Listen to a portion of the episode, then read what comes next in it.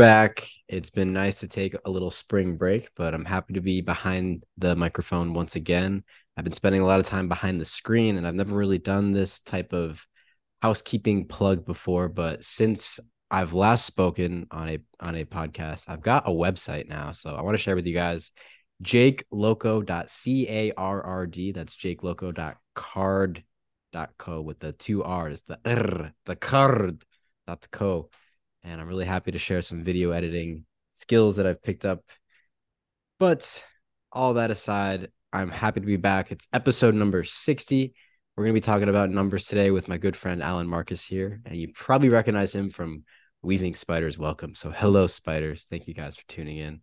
And I'm really excited to get to know Allen a bit more and to talk about the many synchronicities, numerological, astrological, uh, let's see, etymological, what else can we get into today? But to start off, to honor those rituals that I've set almost a year ago, we've hit our one year anniversary here.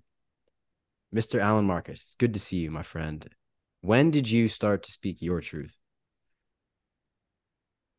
My personal truth to public peoples. Oh man, there's there's been a long history of um, let me just begin by saying that I kind of have a, a loudmouth aspect to me where if you get me going, I'll talk and talk and I'll fill a six hour space and maybe not say anything at all. And as a child, I was going to the dentist fearing that because I have such a big mouth, but my teeth are so compacted in such a way that there's always this uh, element of communication and longing to express things while at the same time not wanting to say anything at all, to be the fly on the wall, just to observe first. It's quite a dance, my friend. Well, I got to tell you, I mean, as far as getting into your backstory, um, mm-hmm. what I want to open up with is kind of what I briefly mentioned earlier. Um, I am deeply admiring the work that you put out with Weaving Spiders Welcome. I have yet to really explore what else you've been a part of. Although I will say, mm-hmm. special shout out to our friends. We have many to uh, call out here. Well, I, I think our first ever um, interaction together, besides Weaving Spiders Welcome, which you should definitely explain um, as we go, because uh, it's it's almost as if you if you could give the elevator pitch for what Weaving Spiders Welcome is. I'm sure that would be challenging to do in like 60 seconds or less, but we will mm-hmm. certainly mm-hmm. um, roll that out. But I do want to give a special thanks to uh, our friend Chris of the King of Cups podcast.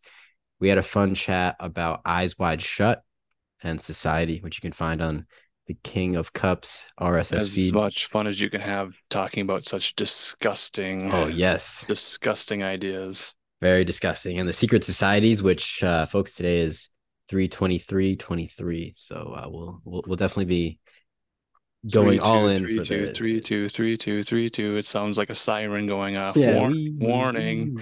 Wee woo, wee woo. And an additional thanks to our friend Joshua the Branch. He brought us together for a masculinity chat, and we were on there with uh, our friend Benjamin Balderson, Mr. John McGee. We had Gabriel Slick Dissident. We had uh, myself and Allen Marcus, and of course Mr. Joshua the Branch, you know, we have a lot to to discuss with 323 and Illuminatus because I was recently given the honor and the privilege to do an a video edit with your voice on it. And uh, so there's a lot I want to cover that we brought up a lot, but let's go back a bit. There was a uh, something that you shared recently on Telegram that I don't know if many people saw this. I'm not sure uh, what the context was. So th- I think it's a good opportunity to uh, ask you really quick. Uh, when you do a video on YouTube, you have mm-hmm. an idea of your purpose and your audience and the context behind it. And you shared one that mm-hmm. was a throwback. I believe it was about nine years ago, introducing the Apple Pear. And oh, uh, this is quite uh, a deep cut in the throwbacks. I mean, it's almost a decade ago. So would you like to fill us in, my friend? Uh, tell us about your your journey publishing publicly onto YouTube and to you know how you got started with the uh, public domain. That is so funny and fits within the Discordian theme of Eris and the law of fives and all these ideas that kind of just don't really make sense until they do make sense. If you can sense my meaning mm. here. And I don't know that I answered your original question. When did I begin to speak my truth? I've been trying to express my truth all along, and it's such a struggle for people to have the patience and the wherewithal to sit still and really look and listen and take in everything without having an inner critic interrupting to say, I don't like that, or mm, that's kind of weird. Nah, I'd rather be doing something else. And this sort of flitting from one thing to the other, this attention deficit disordered thinking where I'm trying to lay things out that are not linear Okay, they don't go from A to 2 to C to D. Now we're confusing letters and languages and numbers and images and thoughts and feelings and emotions.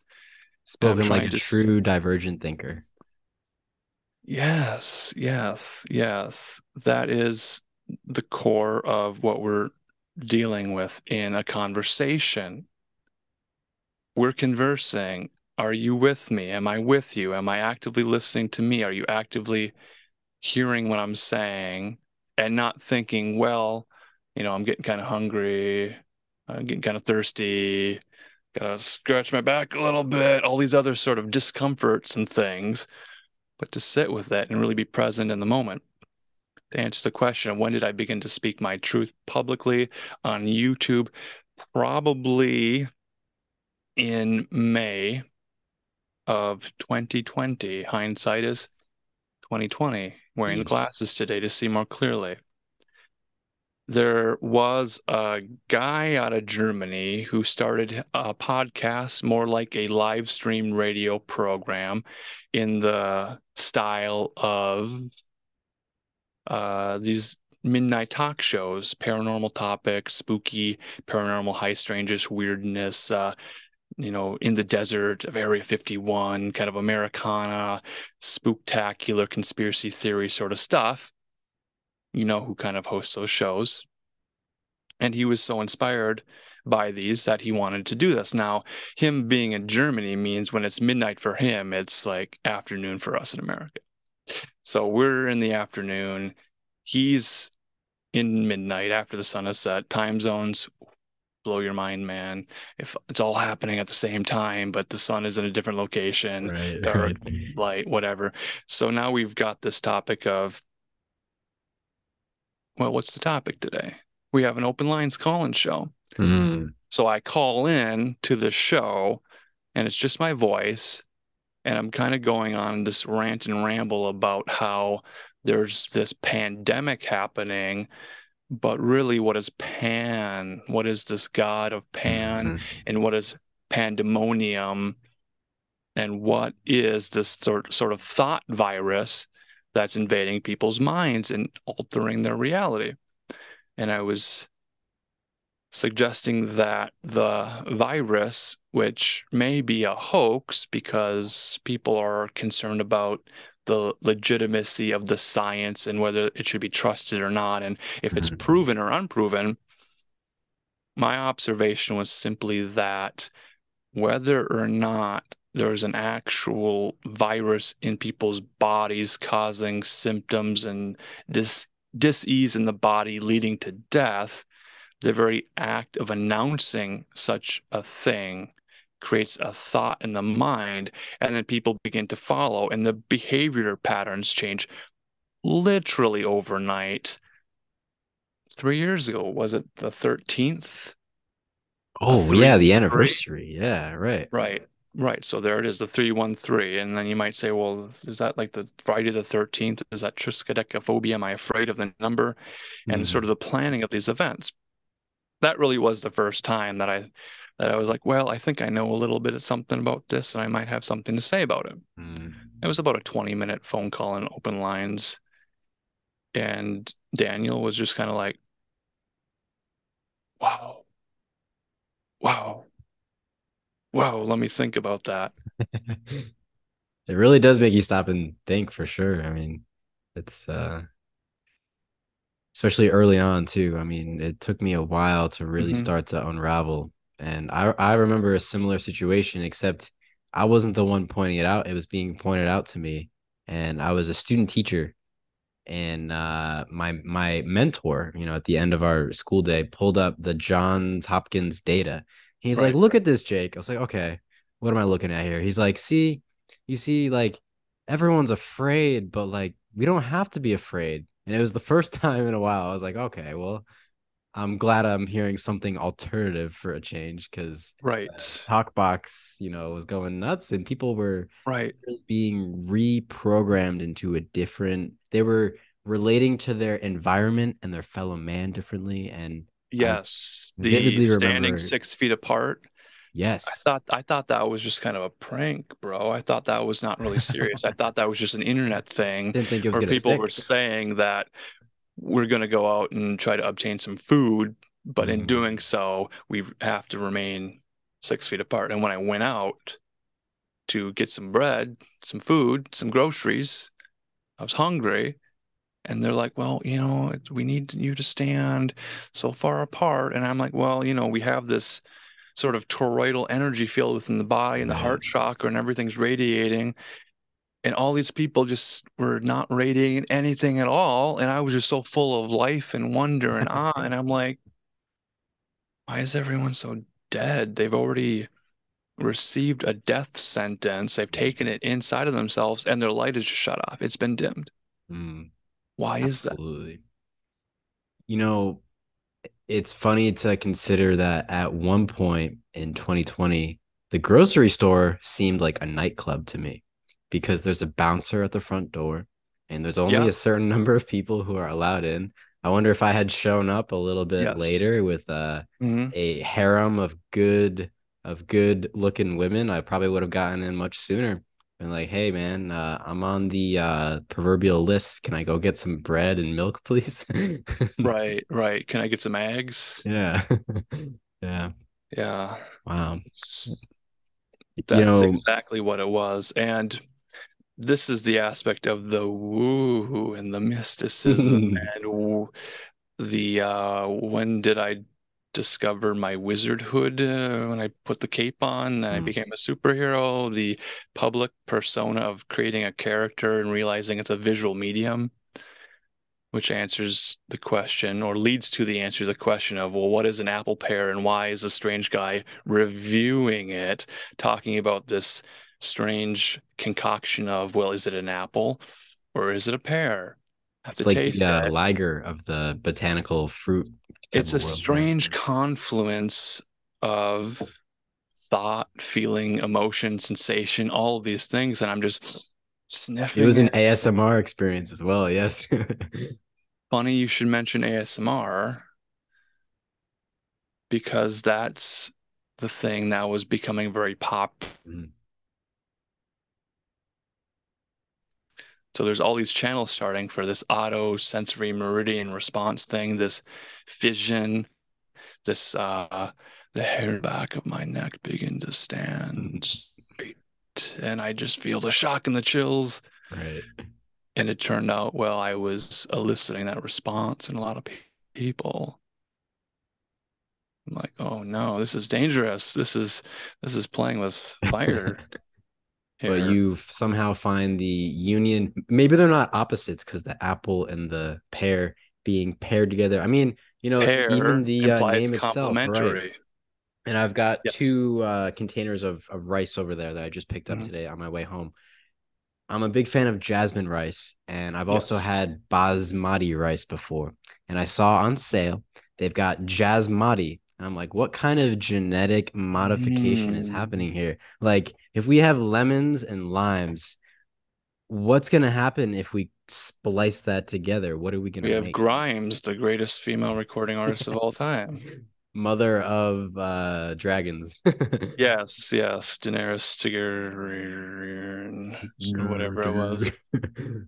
nice, nice. So, beginning on the internet from a very early age with a web TV unit in my living room, mm. having a DVR where I could pause live television. And it was sort of this beginning of a cyberpunk future utopian dream where communication is immediate with instant messaging and access to information very quickly uh, right at the fingertips and you're surfing the web mm-hmm. and having unfettered internet access at a very impressionable age meant I had a lot of questions. I had mm. a whole childhood filled with mystery and symbols and strange, unexplained events in my life that I was beginning to want to explore far further, further.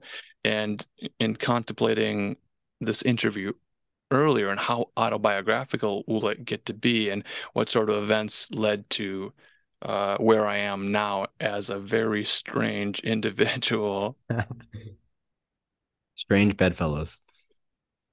Right. Did you hear the story of the haunted house at all?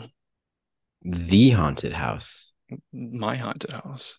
Your haunted. Okay. Um let's say I'm intrigued and I'm curious mm-hmm. and I'm looking forward to hearing more. I did not know. So, like, do you mean to say that you uh, previously had established residency in a um, a building that was haunted? A home, a house, a place where I resided with my family. Yes. Nice. Yes. And the other question, weaving spiders, welcome. Well, what is that?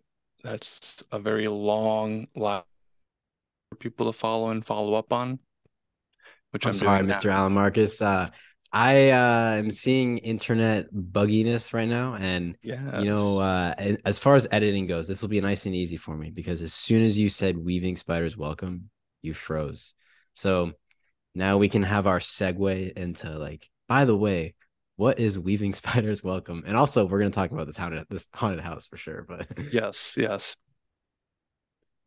it connects because having personally witness paranormal activity, unexplained events combined with sort of like a religious fervor and the mysteries of all of these things angels and demons and different realities of the world that prevents me from having a mundane life mm. okay and i remember vividly in second grade having very visual uh, dreams that would presage very mundane events, including Where's Waldo books. Mm. So my neighbor at this time lived in the house across from me, and he was also in a class across the hall from me in my elementary school. And we'd have a quiet reading time in the afternoon.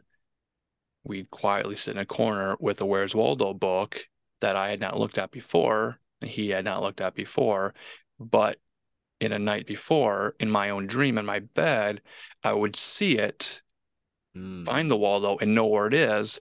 So when he turned the page, I'd recognize the page. I put my finger right on Waldo and said, "There he is." Nice. And my friend would convince, would be kind of convinced that I had cheated, and I had to try to explain to him, "No, no, no, no. I saw Waldo mm. on the page in a dream, you know, two or three nights before this happened." Mm.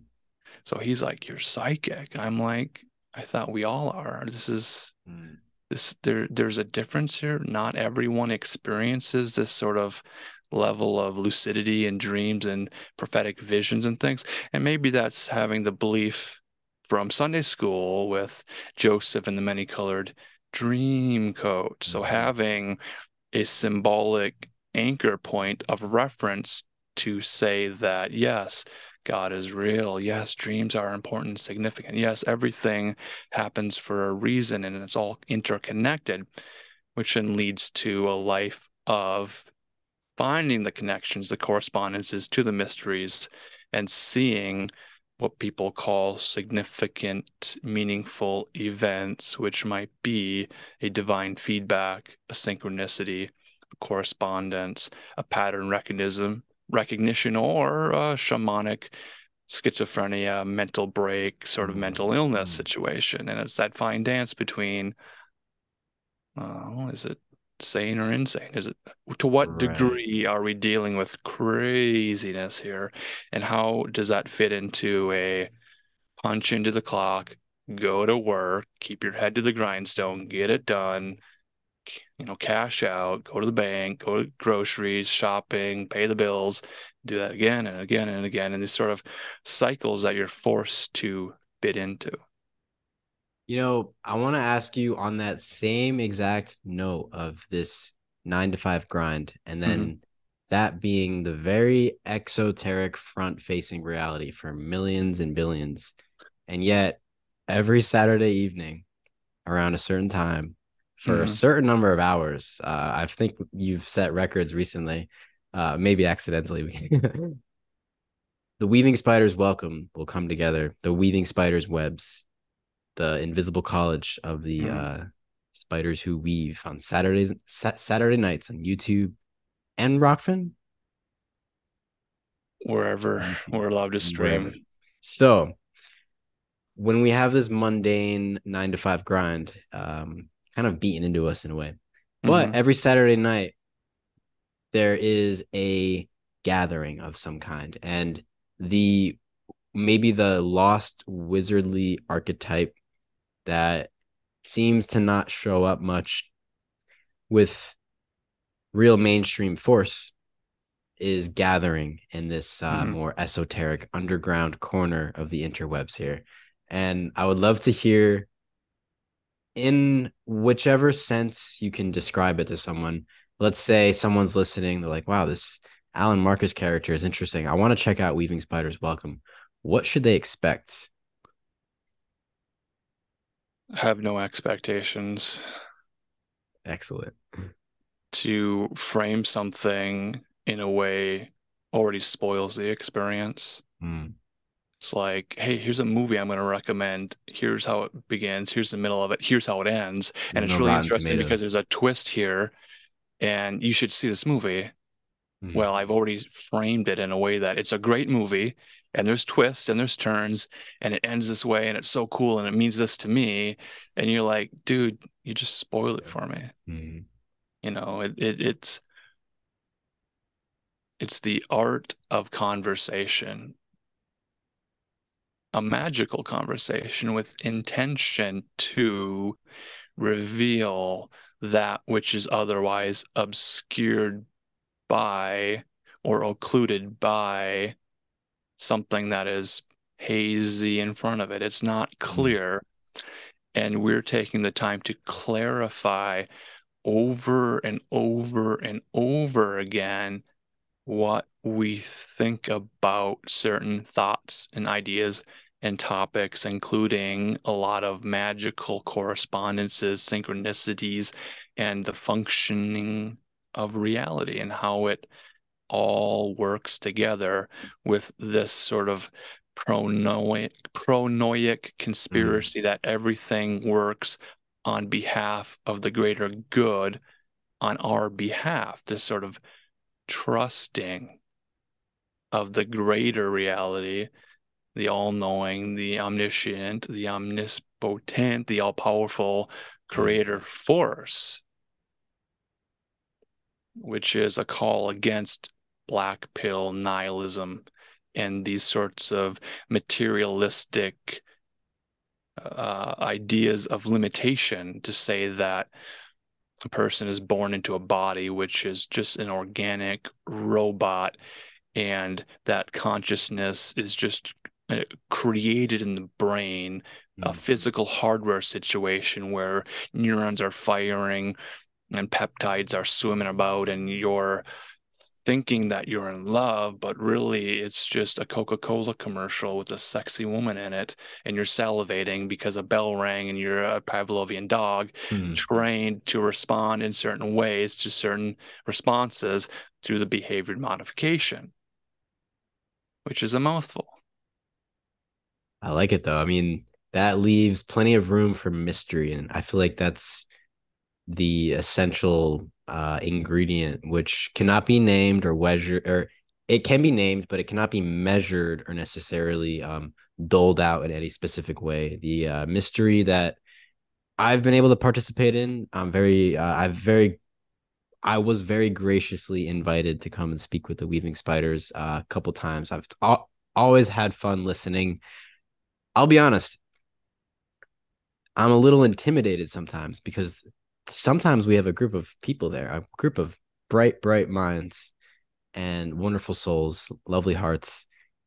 And all I want to do is listen. Or sometimes all I want to do is interrupt people. It goes back and forth. You know, I, I just want to butt in. But in a sense, I just want to say on behalf of uh, anyone who's been a part of the Weaving Spiders, um, not that I can represent them, but I hopefully maybe will speak for them in some way that I'm super grateful for what you've been doing and bringing people together, bringing the ideas together and keeping that mystery alive. It's really, it's really special, my friend. And I'm looking forward to each Saturday. Um, something interesting that people will find on the Weaving Spiders channel are the peculiar episode titles. and um, perhaps, uh, you know, if there's any that stick out to you in particular, or if you want to share a process of some kind. Is this uh Have you been in the Zoom room before a live stream began with so the naming process? This leads to another question. There is mm. so this is called the pre-weave and a weave being a noun and a verb.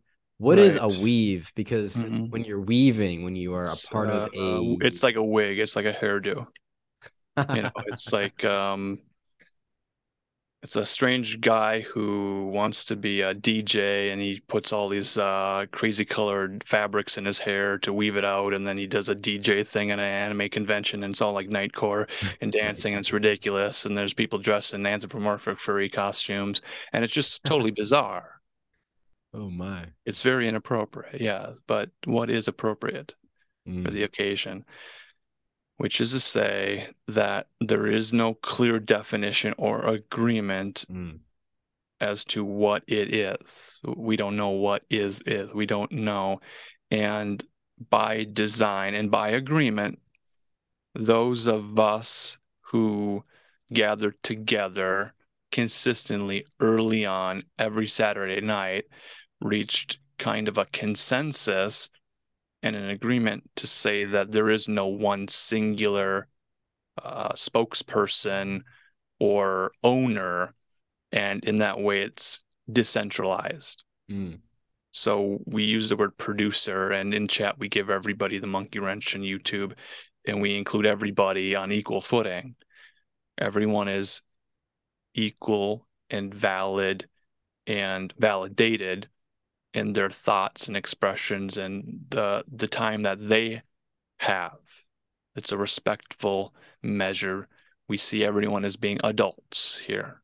This is not big kid table, little kid table, adult table at Thanksgiving. This is a round table. Everyone has a seat. Everyone is allowed equal mm. access to everybody else. So that's an important distinction between weaving spiders welcome and other sort of zoom room gatherings where there's a ton of faces on screen and people are sitting there quietly patiently just listening for two hours. And then they get five seconds to say hi and then they're muted by the host. Mm, and then thanks for coming. down and ignored. Right. Thanks yeah. for showing up and giving me the credibility that you're affirming that i am an important person mm. as a host of a stream that sort of thing it's a very humbling experience and to be humbled again and again and again to say well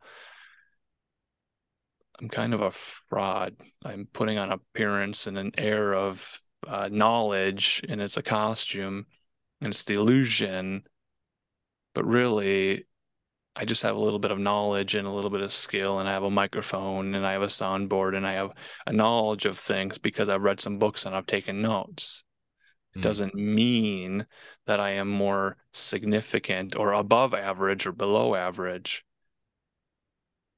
Yet there is an element of merit and uh and receiving compliments is something that is oh okay i just kind of like well i'm going to go to do the next thing yeah, right, right. So I appreciate the compliment. Of course, my friend. Yeah, with, with love and understanding. Yeah. And I say, well, yeah, but it's it's not a big deal. It's it's nothing. Right. It's just well, we you emphasize the build, uh, if we try to build it. it. up.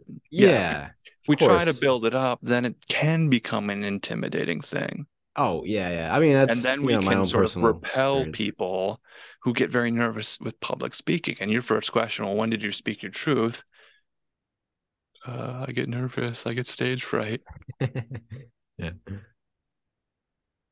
Right. there was there was an aspect of stage fright uh, for me in college. So as a freshman in college, nobody knew me there. So I had the opportunity to sort of recreate a persona, mm. kind of a well, who am I going to be in this setting?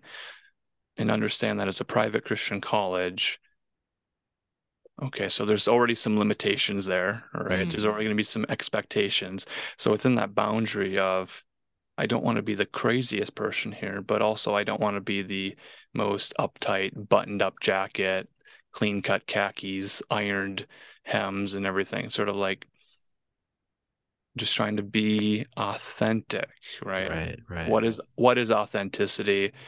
And for some people who wear a lot of makeup and costumes and glamour and sort of put on a show and you might feel that's really inauthentic and they're like well no this is my true self. We deal with this so much where there are cameras everywhere 24 7 mm-hmm. and I, I was just reading something earlier the thought that 100 years ago you, would have a camera you'd put it in front of a, a child and the child would just be like i'm shy. And then they go and hide behind mommy and like can I say something, mommy? Mm. And now children are growing up with cameras everywhere. And then when it's announced that, hey, I'm recording you, the child just starts singing and dancing like it's an audition for American Idol or America's Got Talent or something. So all these kids are trained to dance like monkeys. Mm. That's got to be doing something with the mind. Absolutely. Yeah, man. Yeah. Well, in a sense, I mean, there is an autobiographical note that I perhaps in a Discordian way. Um, mm-hmm. I glanced at this at some point. I don't know when this was sent, but a lot of what I'm referring to comes from the Telegram chats, which will definitely right. be linked down below. But for the context of this development um, from the world of uh, perhaps the uh, you know the Americanized Christian world, and right. also this um, merging into a uh, a wizardly state of existence of mm-hmm. mind of of uh, observance of nature and the patterns of nature. I do remember you sharing a photo. This is going to be oddly specific, but you know who knows what'll happen. That's the uh, fun of this mysteries. I think it was a vending machine at a Bible camp at some point, and it's interesting to think about this because was it a Fruitopia? It was a Fruitopia, yes. So okay. Fruitopia, and you know, I was going to ask you about the wizardly archetype in right. general, um, not yeah. to uh, go in any particular direct direction, but just to kind of think about the wizard in our modern culture, or the lack thereof of the, mm-hmm. of the wizard and the, the uh, lack Merlin of wisdom. Figure. Yes, maybe the, the uh, lack uh, of well. magical realism. Yes, and that archetype. So with an arc, a mm-hmm. story arc, a character arc, we are also developing the archetype uh, within ourselves. And I'm curious, yes. just from the Fruitopia, um, you know, that little nugget of memory, that nostalgic mm uh, just burst. what comes up for you? Right, right. Uh, perfect question. I'm glad you asked that. And you're going to be punished for asking it because I'm just going to lay it on you. Well, I'm certainly comfortable. So go ahead, my friend. Every summer, every summer that I was that I was alive up until like age 18 and then every other summer whenever once you're an adult you don't always want to go to family camp and bible camp with the family you know you got some other ideas and plans mm-hmm. there's a location in minnesota i'm from minnesota in alexandria minnesota on the lakes lake geneva bible camp lake geneva christian center very mm. specific now i'm revealing all the Uh-oh. truths here okay every summer my family would attend for 10 days. Now, this is a very specific place. It's the Assemblies of God Christian campground, and they have the big auditorium. So every day is basically attending church services and worship services and sort of religious education within this very specific framework.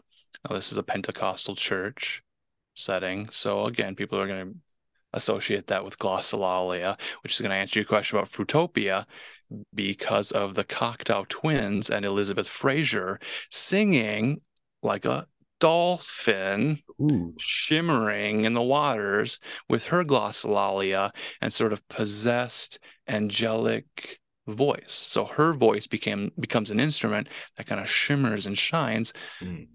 And all of the album art and the music is very much nostalgic triggering for me. It has this sort of childlike wonder and awe and beauty to it that i just cannot explain. She was asked by the coca-cola company to create the vocals for a fruitopia commercial. Mm. so i remember when i went to uh, okay so there was family camp for the family my family would go but then there were other weeks for other age groups. Mm. so i would attend family camp but then be, before or after family camp because family camp was around the 4th of july there would be other weeks like five days monday to friday for different age groups. So you'd start out the earliest you go with like third grade or fourth grade. So for a third or fourth grader to leave the home and sleep in a different bed for four nights and survive is kind of terrifying. And I was the only kid from my church who went. So I went with my pastor, mm. rode up with him, and then was put into a bunk, a cabin with some other pastors' kids that I had no idea who they were, mm. and they they were kind of mean to me. They they were kind of not allowing me to enter into their clique a little bit. Mm. Can you imagine that? Okay, so there's that sort of aspect of well, it's a big family and Christ's love and hugs and you know handshakes. But is there a seat for you at the table? Yeah. Right. So that gets into the 86 number and what's to be 86 and how does 86 equal 23 and what is the separation from the whole and how do you integrate yourself and all of these concepts. I need to stay on focus and answer the question Fruitopia commercial to the vending machine to nostalgia to Cocteau Twins to the Scream movie with the Scream mask. Mm. Okay. I've got right here in puppet shows. I hate to nice. We're getting um, a mask here. Oh, there it is. Okay. Okay, Very so you timely. got puppets and masks and pirates and all the all this stuff, and I got into a lot of puppetry, doing um, puppets in like Sunday school and like uh like children's church type things you know so you do puppet shows i mm. i don't know if your familiarity with like american church culture and children's church and puppet shows and music and worship songs and and a father abraham had many sons and veggie tales and all this sort of culture within a culture within a culture interesting okay yeah the uh, christian subcultures are fascinating i've become very familiar with the latter day saints and okay. um, i haven't really talked about this publicly but i was part of their ranks for some time. And uh, okay, so like probably get into growing up as a as a child, your family. Okay, okay, we all have sort of this cultural petri dish in which we are born into mm. as children, and then we develop, and then we begin to uh, grow into our adult minds and adult, adult bodies, and our thoughts change and shift and alter and change. But some people remain consistent. Some people their only consistency is their inconsistency. Mm. So they're always flitting and flirting with different ideas and repulsion and attraction and affinity and these sorts of things wandering around.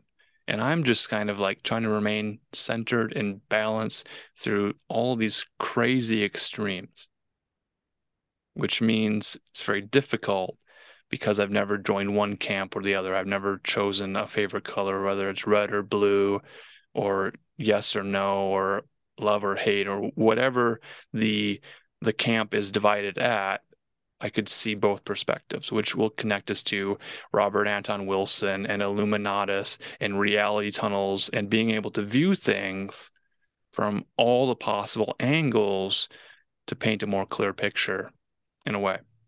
So, returning to Bible camp with a group of I don't know fourth fourth or fifth graders. Hmm summer camp and we have kind of a curfew, lights out, go to bed. One of the kids from my school had joined us for this particular summer. Maybe it was the third or fourth time I'd been there and kind of a kids camp situation. And then this was probably 1996, probably 97, 98 when the movie was released. And everybody was uh, able to buy those Scream masks. This is significant because the artist of the Scream. Right, right. The yeah. Norwegian artist shares a birthday with me, which I found oh. out later on. So th- these are why these symbols, ideas, and thoughts just correspond and relate and make some sort of sense in the mind because mm. there's sort of this anchoring correspondence to well we share a birthday. Okay. Or this was released at this period of time which connects it to this other visual idea. And i'm a very visual thinker. Love very it. visual. Yeah. Learning to become more etymologically exercised to express linearly with words to complete a sentence to build a paragraph to complete the thought to close it up and then say, okay, what's your next question? but I'm more inclined to say, okay, you've asked five questions. Yes. Now I'm adding a question upon a question upon right. a question to, to paint with a, a broader painting, uh, broad strokes. This is what I would call exponential gnosis. Yes, but then I have to go back and say, okay, there's this part of the painting where I need to put in some fine lines to exactly. really define exactly. the details of the conversation. Yeah. So, good Christian kids behaving badly at Bible camp. This kid, Travis, wears the scream mask, puts it on, dresses all in black, and then runs around the campground hiding behind cabin windows, putting his face in the window, oh. banging oh. on people's cabins, going, ah, and screaming, and then hiding and just scaring everybody. And we're like, it's funny that Travis so like seemed to have like he had this all planned out. He got the uh, mask yes. specifically to bring it to camp. You know, like no one saw. He was able to like see. His idea of camp was probably the Friday the Thirteenth movies and slashers and killers. And I'm like, I hadn't seen those movies. I I wasn't watching horror movies as a kid. Those are mm-hmm. evil and satanic, and we can't see those things. They're terrible. And now I'm like, oh, they're beautiful because I love movies because I'd studied filmmaking, love the practical effects and the demonic realm is very interesting. Oh yeah, because that's the horror aspect that we need to integrate into the whole. Our collective shadow. So Fruitopia connects to mm. Dog Twins, connects to Summer Art Camp, connects to Scream movies, connects to the Forbidden, connects to the behavior that is seen as perhaps sinful. Mm. So you don't want to do these things because it's displeasing, it's dishonoring to God and to the church, and you're going to make a fool of yourself. But within those boundaries, you know, you try to put something in boundaries and we are going to test them. Really, is this an actual boundary? And what will be the repercussion if oh, we test the boundary? So yeah. you tell the child, you know, go to bed, mm. but we're drinking Fruitopia or Mountain Dew or caffeine products. Mm and we're told we can't leave the cabin. So now you have a bunch of boys with empty Mountain Dew bottles filling them up with their own urine because they can't go to the toilets. Yikes. And this other kid is like, dude, I gotta go to the bathroom. I'm gonna put a Scream mask on. I'm gonna hide my identity. I'm gonna run across the campground, go to the forest bathroom, and then make my way and hide back. And we're like, dude, you're in our cabin, and we're all gonna get in trouble because we let you out. and he's like, I don't care. I'm like, well, okay. Some of us gotta sleep though. Mm because we have to be up at 8 a.m. for breakfast. And it's 5 a.m. and the sun is rising, and we're like, we haven't slept yet. Mm.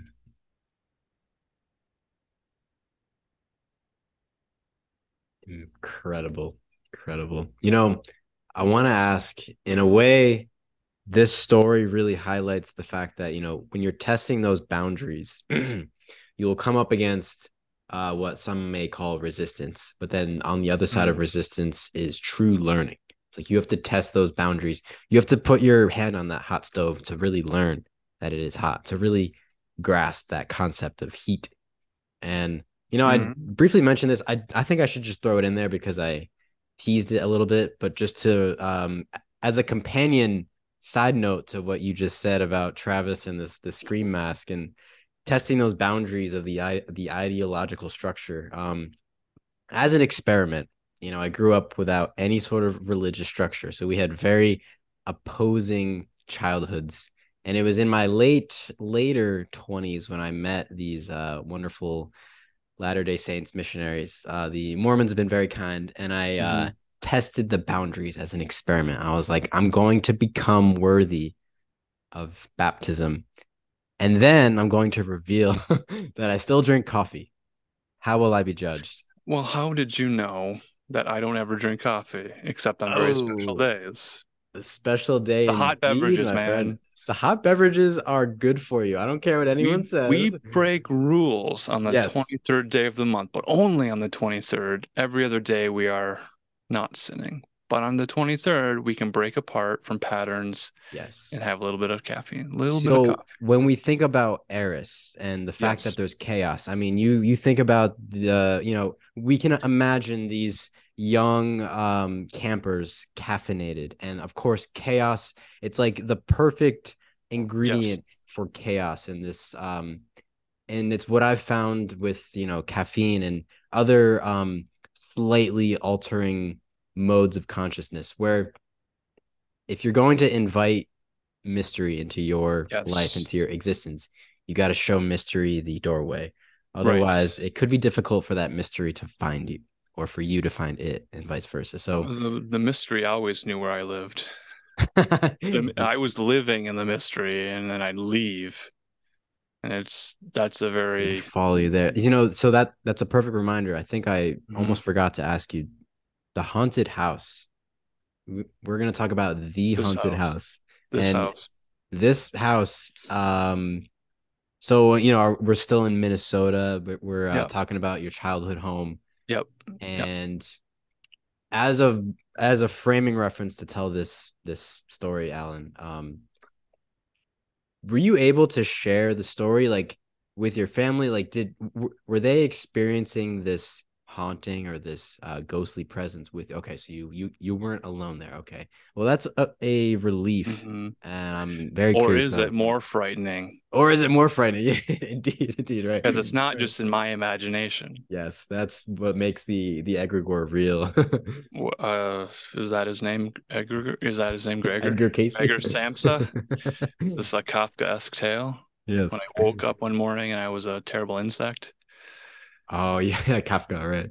Mhm. Yes, I know you like literary references, as I appreciate I. that. Yes, yes, yeah, man. Well, in a sense, I mean, as far as you want to get into it, Mhm. and with as as much depth as you feel uh, would do it justice. I mean, it's not often that I encounter, I get to speak with someone, I get to Mhm. relate to someone because I've I've had a couple paranormal experiences, maybe not so much um, Right. localized in one area, but you know, I'm definitely curious. I don't know if you've shared these stories. Um, breadcrumbs. I've, I've. I've, I've given hints of it, waiting for people to say, "Hey, um, timestamp this moment here. Uh, here we go. You mentioned these ideas."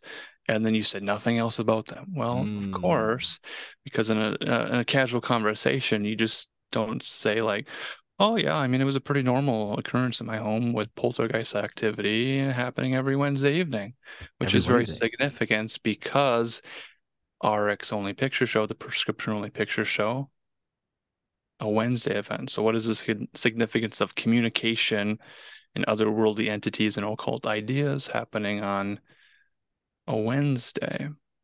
mm, It was RX only picture show with James Maiden and SB Elger that laid the foundation for what would later become Weaving Spiders Welcome with author Tracy Twyman, who shares a death date with my mother, which is spooky in some Mm. ways, or just a factoid, right? It's a matter of being too close to it, and then you kind of prescribe the meaning in what it could be.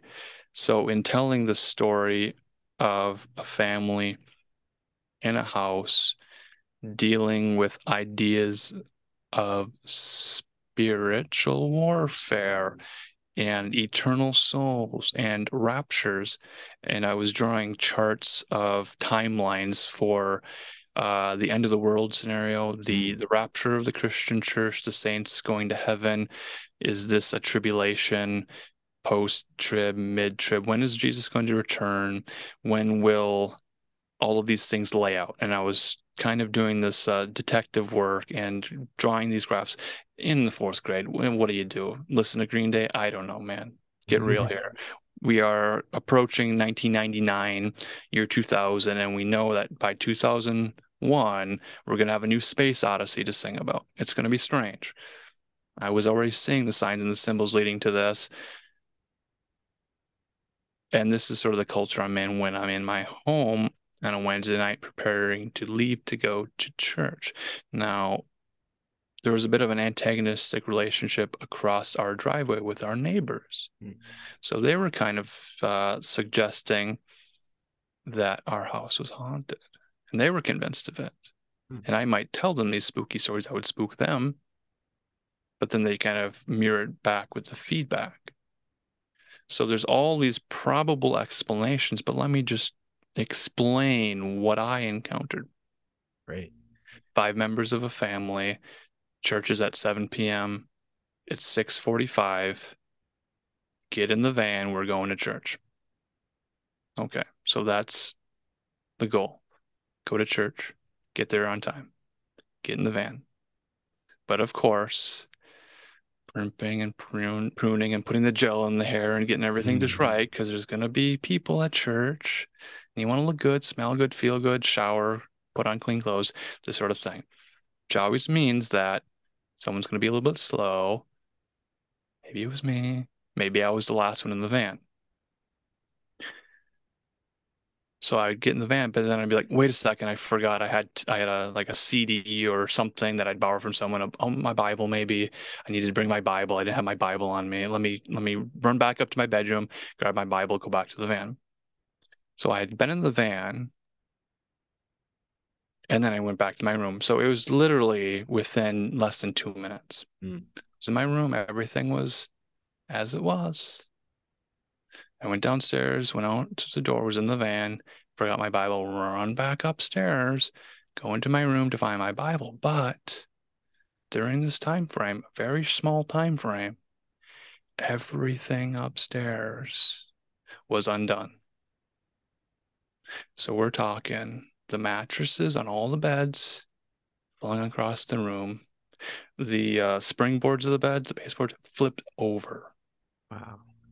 Everything on the dresser, like we had like um, dressers, and on top were shelves with like mm. stuffed animals, falling across the room. Not just like tipped over, but scattered. Mm. A complete undoing of everything. Okay, so now you begin to feel the chills. Yeah. I'm like, uh, I was just up here. i was literally just up here.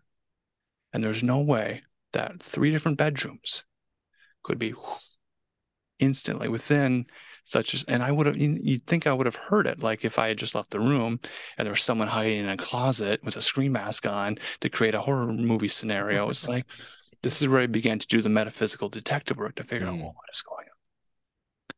But then written on the mirrors in like lipstick and red phrases and things. So there's not just like earthquake where things fell off, but there's also writing on mirrors and lipstick and makeup products. And now I've got my Bible, I'm in the van. I'm like, I'm not going to tell them that when we get home, we're going to have to spend an hour cleaning the house up. And it a wasn't me that did it. Explain, yeah. Right, right, right. So it's like, well, and it just happened. So you're still processing it too. this happened multiple times Wednesday night. So it got to be a reoccurring pattern mm. where it's like, okay, another Wednesday, another strange events. And then we're going to come home and we're going to put on a nice Christian animated film from our VHS tape. Wait, wait, wait. So all of the um, objects and such would be undone, scattered, total chaos. Yes. Writing on the mirror. And then would it all just go back together? No. Kind of like no, automatically? No no, no, no. So it was a total disaster. We total would mess. we would need to pick up the pieces. Wow. Okay. Over and over again. Consistently Oh my Wednesday god. nights. yeah. Okay. Okay. Okay. And then we'd have like movies on VHS and we'd hit we'd put them into play. But then these were like commercial movies that we purchased.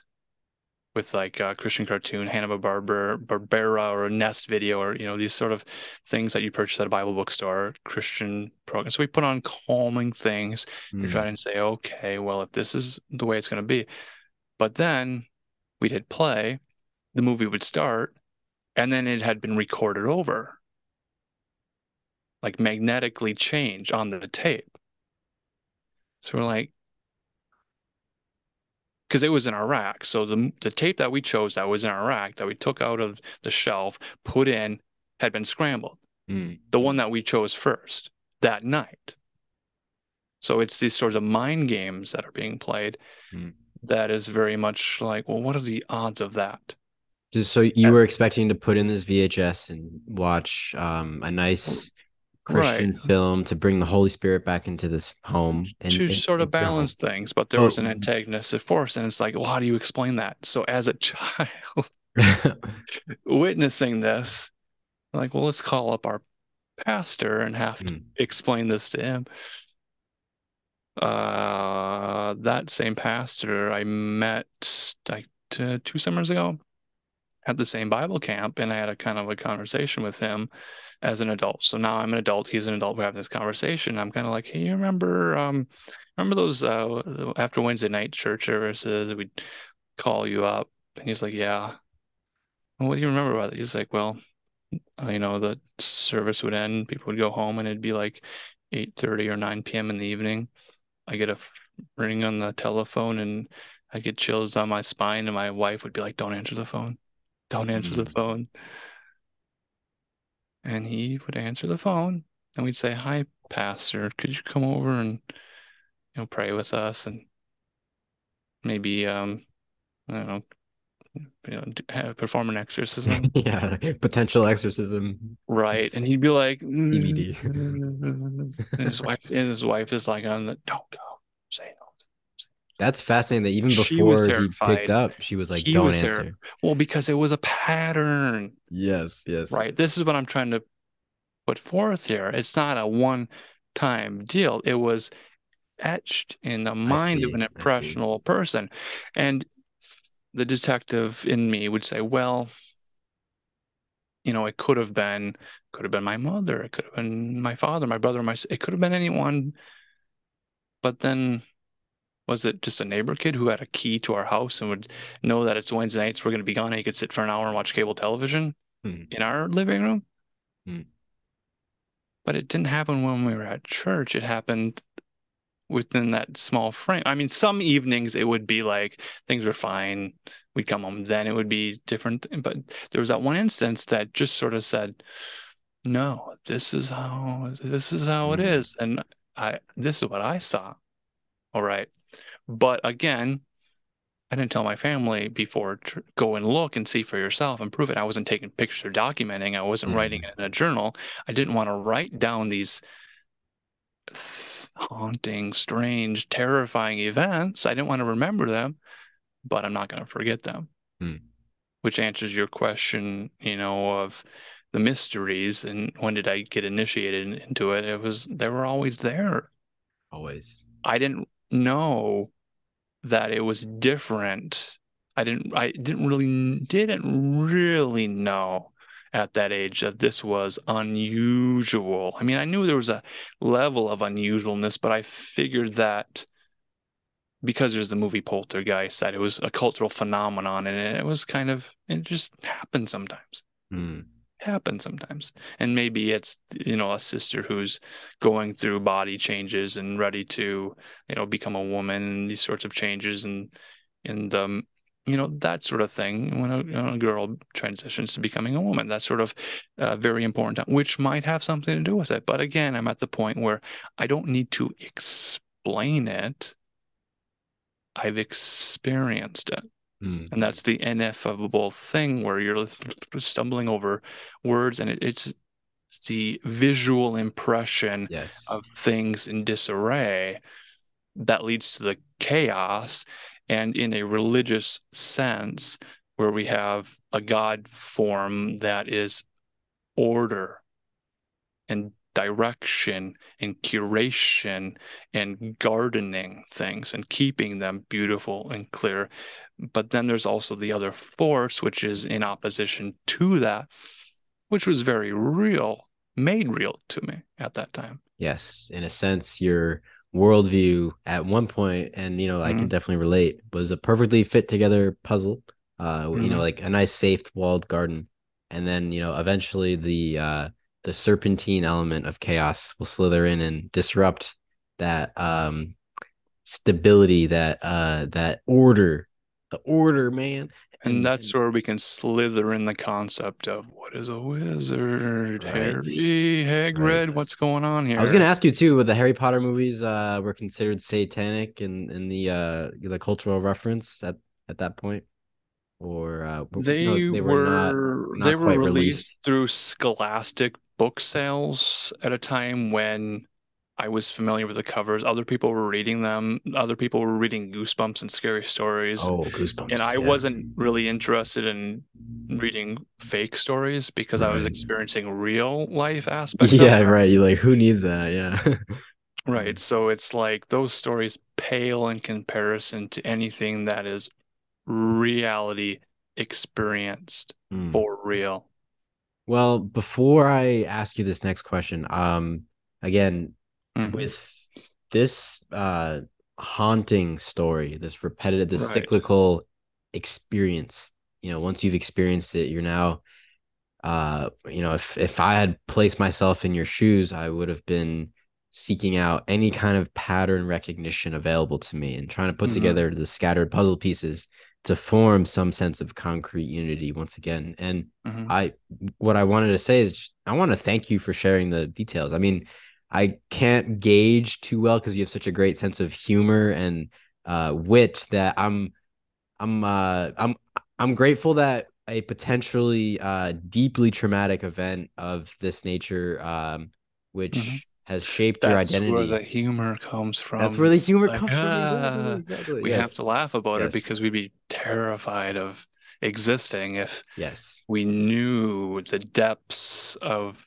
the lived experience of certain people mm. and you're like well how do you become a mystic i didn't choose this right. life. I didn't say like, oh, I liked the Ripley's Believe It or Not books in the library, and I liked the people with the long fingernails and the extreme records of weight loss, and you know how many times you could jump rope and all these things. And believe it or not, well, I didn't have to believe it or not choose to not believe it. It was there. It wasn't a. It wasn't a belief. It was an experience. An experience. Life. Vast difference there, and I want to ask you about the priming of that as well, because yes. when it comes to belief, I know we uh we we touched on a couple things like from SpongeBob, Peter Pan, mm-hmm. Pinocchio, even uh, you know, more of an a higher age bracket with uh, Robert Anton Wilson, the Illuminatus right. trilogy, things of this nature. Let's start with SpongeBob. Mm-hmm. I want to ask you about priming and how yes. perhaps even if you did not grow up watching any horror movies or perhaps if someone did grow up watching a lot of horror, reading Goosebumps and things of this nature, seeing and absorbing and integrating these symbols, whether they're conscious or subconscious, mm-hmm. how we can find these threads of symbolism and occulted knowledge throughout vast areas of pop culture, whether it's in the programming of uh, children and television shows or even in you know the more front facing horror movies like Scream, and you know we have this new film coming out, or it's already been released. I haven't seen it. Um, mm-hmm. In a very broad sense, though, I'm I'm asking you, you know, if you were to take the temperature of the of the culture from mm-hmm. from your experience, from what you've studied, from what you've spoken about on various podcasts, where are we headed in terms of this new spring season? And if you could think about the symbols that you've seen recently. Like one thing I've really enjoyed about Weaving Spiders Welcome is going into the fashion and the uh, fashion shows and the very animalistic nature of uh, right, fashion. Right, I I just I watched a lot of America's Next Top Model and just smile with my eyes, smile the Tyra Banks thing, because I was so interested in broadcasting, mm-hmm. television, and film and formats of shows. You know, this is a reality show. What is the format of the reality show? You have women with the dream of becoming America's next top model. That's an interesting format. There's constraints, there's expectations, there's a format to that. That's interesting. There was also Survivor. Yes. Let's take people out of their American life, throw them on an island, and then let them play some games and let them stab each other in the back. And it's sort of this American unfettered capitalism, socialism, tribalism. What is it? Mm. It's a hmm. grand experiment. It's a social experiment. Well, it's a contrived format with hidden cameras everywhere and people hmm. asked to recite their line again from this angle so it's this it's not real but they call it reality and then that influences the priming of perception to answer your question in a more focused manner about how things prime the mind. It's the juxtaposition of here's where the camera's pointed. Mm. this is the frame. This is the framing of the device of the story and the conflict. And it's already sort of prepackaged within an archetype of oh, that person's the mole. They can't be trusted. That person's going to be the cool best friend. That person, that's the winner. There's the winner there. That person, the loser. Okay, so you've got these roles that people are playing, and the casting directors are already fitting them for their costume, for their wardrobe, for their role to play. It's all visual, is it? But is the visual aspect a glamour magic that's hypnotizing people to not see what's going on on the surface? Which is why when we talk about a SpongeBob movie we as adults can see symbols that we are familiar with. And then we ask the question well, how appropriate is this for children? Mm. And at what age? Without media literacy, a three year old, four year old, a five year old, a six year old, they take in everything. They absorb it like a sponge. Their minds absorb everything without filter of is this appropriate behavior? Are these appropriate words? Is this person acting like a jerk? And is this a role model? Should I use these words to provoke a response in my own life mm. when I want to throw a tantrum to receive attention? These sorts of questions. And if it's The Simpsons and you have a character like Bart who's telling people to eat my shorts and the Butterfinger BB thing, like, you know, Butterfingers, right? Is that a filthy word to say? It could be depending on the intention behind the exactly. words to call somebody a Butterfingers or like eat my shorts. Mm. Uh, do you remember Darkwing Duck suck gas evil doer. No. Like, why you, you little? are you telling me to suck your ass, man? yeah. Like, you, you can't even say the word suck, Come but then imply that you're. no, that's filthy language. Don't say the word. Don't say that because it sounds like hmm. that's what I'm trying patiently to explain to people. If the word sounds like come, come, come, it's an invitation, but it's also priming and in a physiological sense, a woman is primed by language and ASMR voices by the man to say, Come, my lady, come, come, my lady, be my butterfly, sugar, baby, you know, mm. crazy town, right? It's all this sort of MTV culture that becomes culture. So we ask, why are these things relevant to our own lives because they've shaped our flavor palette at very impressionable times in our life. We have favorite songs into our adulthood that we probably heard for the first time when we were between 13 and 17 years of age at a very emotionally impactful time in our lives. And I've said before, I remember exactly where I was on September 11th, 2001. I was at school waiting to go home to turn on MTV to watch TRL hmm. to vote for Payable on Death's video alive. I feel so alive for the, the very first world. time. I feel alive and they're making out and the train's going by and there's surfers and waves and it's so cool and there's and here's a christian band on mtv and i have to pledge my support hmm. all things christian in the culture wars I was born into a culture war as a soldier in the army of the Lord, not to be a knight in Satan's service listening to Kiss and Gene Simmons here with Gene his Simmons, devil yes. split fork tongue. right. And even that name, Simmons, Siemens, you know, you, you begin Simony. to. Collecting money to pay for the sins. Simony, yes. Simony we play the word game, the name game a lot. Mm. And whether or not there's a there there or an idea there or something there, by playing the game and being playful with it, maybe we begin to uncover patterns in our own mind mm. and word associations. And you might say, well, is this like a Jungian analysis? Is this a Freudian thing? Those very concepts of a Jungian analysis prime the mind and frame an idea in a very specific, limited set of beliefs, terminology, and definitions. It's funny to wrap up a personality into a complex, but in a sense, it's more complex than that, isn't it?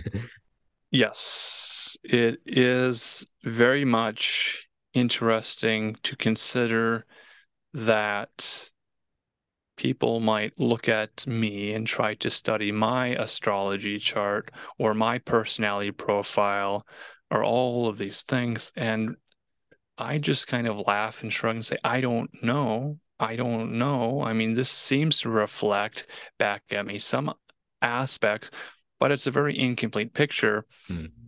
And going back to a prescription or a cure or a cause, causation.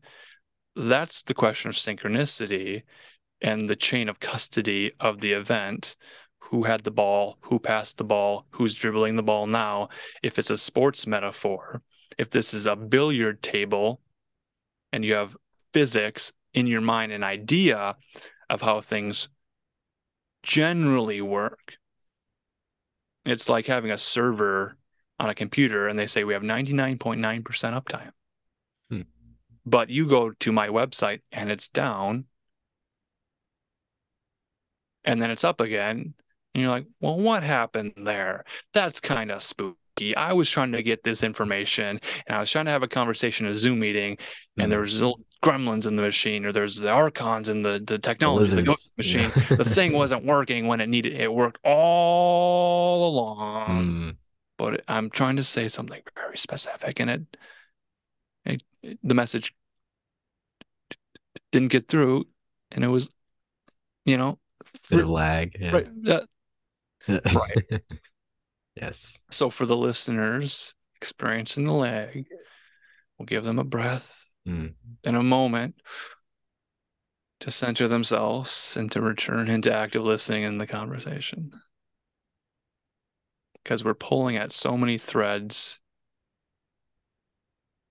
and soon the sweater is just going to just just ravel it's gonna it can't even speak anymore you know you you begin to summon the uh the eris the goddess the, the chaos the um the tongue twisters the, the oh, tongue yes. orc oh, serpentine yes. language of the reptilians and the conspiracy well we uh did start on some form of glossolalia in a sense so it'd yes. be interesting to return but um you know in a sense what the question are you saying innocence innocence yes like childlike I'm innocently uh trying to make an observation and mm-hmm. in, in a sense when we think about the question within the the question if people can remember yeah. what was said i do remember asking about springtime. And yes. with primavera, with this time before summer, this uh mm-hmm. this budding of new energy and new light. Mm-hmm. Or it's the same old light, but it's we've adjusted our our it's dials a, new, a bit. it's a new it. year. It's it's, it's a new year. Happy New saving Year. time. Happy Ramadan. Right. Uh, what I want to ask is, in a conceptual manner, you know, with our our symbolic understanding, I'm curious what you think whether it's a germ theory or a terrain theory thing, or whether it's uh, an astrological or a psychedelic, or however you want to approach it. But I, I want to ask you about mm-hmm. the concept in a free association manner mm-hmm. of allergies, because I don't know if you've noticed. Uh, I don't know if I sound a little funny. My uh, my nasal passageways have been a bit clogged up and I'm right, uh, right. I'm fighting through this like a brave soldier of Christ to in a sense exhale and right right. And you mentioned that and i realize my nose is just dripping. Yeah. So in a sense i want to say that i love spring. I'm I, I was born in the spring. Okay. But something that most people don't remember about spring because they're caught up in that winter mindset and they're like oh, mm. can't wait for spring is that when the trees are budding when the plants are returning they're also releasing their form of uh you know their call it toxins call it whatever you wish mm-hmm. but it has an effect on us this new energy brings right. new challenges the pollination of new energy offers literal pollination the literal pollination literally pollinating plant. It offers its its own barriers and boundaries and resistance. And right now, the boundary of okay. my um, airways is obstructed in some way. Sure. I'm, I'm curious on sure. a symbolic sense for the new year. Um, sure, sure. So you asked about my the gap in my resume. Yes, this this gap in your resume. Uh, mm-hmm. we we must explain it. Uh, we must get to the bottom of it. But you know, my question in an right. orderly sense is really um what do you think about the springtime? Now that we're here on this yes. 323 23 date we've been approaching we've been approaching. Perhaps the, the question is a mixture it's of the weave of the twos and the threes. Two three yes. two three two three two three two three. And when we tell you that everything is 23 you will see the 23 everywhere. You will be inculcated into the enigma of mm-hmm. 23 and what that means in all manners of speaking and levels of correspondences and associations. The gap in my resume can be explained by the fact that I did work at greenhouses and tree nurseries and have that work experience with pruning trees and nurturing them and plants and gerbera daisies and selling and sales and greenhouse work and all of this stuff. And because it's a seasonal thing, hours spent outdoors seeing frost, thaw, and snow melt in Minnesota, Minnesota, man, you know it. It's a real oh, thing. Yeah. Mm-hmm. It's a real thing to experience cabin fever mm. this time of the year, March 3 2 3 2 3 2 3 2, the 23rd, and then getting into April and wanting those April showers to melt all the snow. So mm. then everything is green again. And I walked to school uphill through the snow both ways for miles and miles. Fortunately, I had boots on most of the time Sometimes it was barefoot because my socks would get wet, you know, this mm. sort of mm. thing. L- true experience. Mm. Walking to and from school to experience the cold and being out in the cold and then having the comfort of home and bedrooms and books and dry socks and warm tea and snacks and things. To experience the seasonal change, that is a bit of a mystery and a miracle in itself. We know with entropy being that you have warm pizza, you leave it out, it becomes room temperature. Right. You put it in the fridge, it's cold. You put it back on the counter, it goes to room temperature, but it never warms itself back up. Mm. So the mystery of this great release of energy to move us from frozen state to birthing of a new year is a bit of a mystery. And in saying that, there are mystery traditions and religions and things that really focus upon this time of year with seasonal festivals and dancing around maypoles and fertility rituals and things. It's exciting to be a part of this cycle and mm-hmm. to observe it and notice it, but also to to remember that we are integrated and a part of it as many people might feel disconnected and disassociated from this natural cycle but it's a, really lovely reminder. However i am reminded it could be uh, just from looking out my window mm-hmm. or you know having these insightful conversations. The reminder is what i've been searching for. It's this remembering of something this uh, tapping into this ancient wisdom uh, that's been passed on through many generations. And here we are once again offering the friendly reminder uh, that perhaps we do come from divine realms, and as Terence McKenna says, you will return to those those divine realms. Um, That's not exactly how he said it. It was more of a nasally voice when he was speaking. You are a divine being, and you will return to those same divine realms. Yes. I was just listening to Dennis, Dennis, his brother, McKenna. Dennis McKenna. Yes, sir. Yep. And those ideas and i don't want to focus on you know was that an agent? Was that a real person? Oh was yeah yeah yeah. you take know, it for what it mu- is. mushrooms man gordon wasson sacred mushroom the cross and he certainly wasn't you know, like Jerry Garcia i can tell you that. You know and i i you know i try to mention robert anton wilson and i and i just assume i just assume that everybody would be like oh i love that guy. Mm.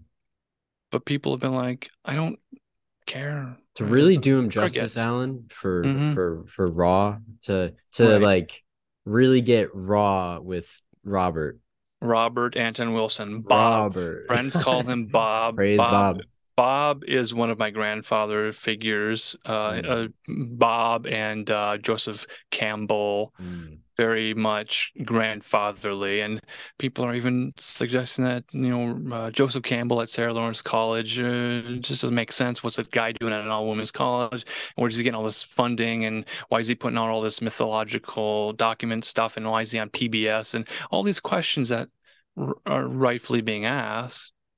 And I'm just like, well, you know, I mean, I read the book at a at a time and I enjoyed it, and I I don't need to create an idol or put mm, yeah. a person on a pedestal and then sort of uh, associate my self-worth with the validity and legitimacy of the organicness and truth telling yeah. of another individual who gave me tidbits of information along my path which led me to the next bit of information may i offer you a parallel good sir because when it comes to controversy, um, I like to dive in whenever possible. And uh, mm-hmm.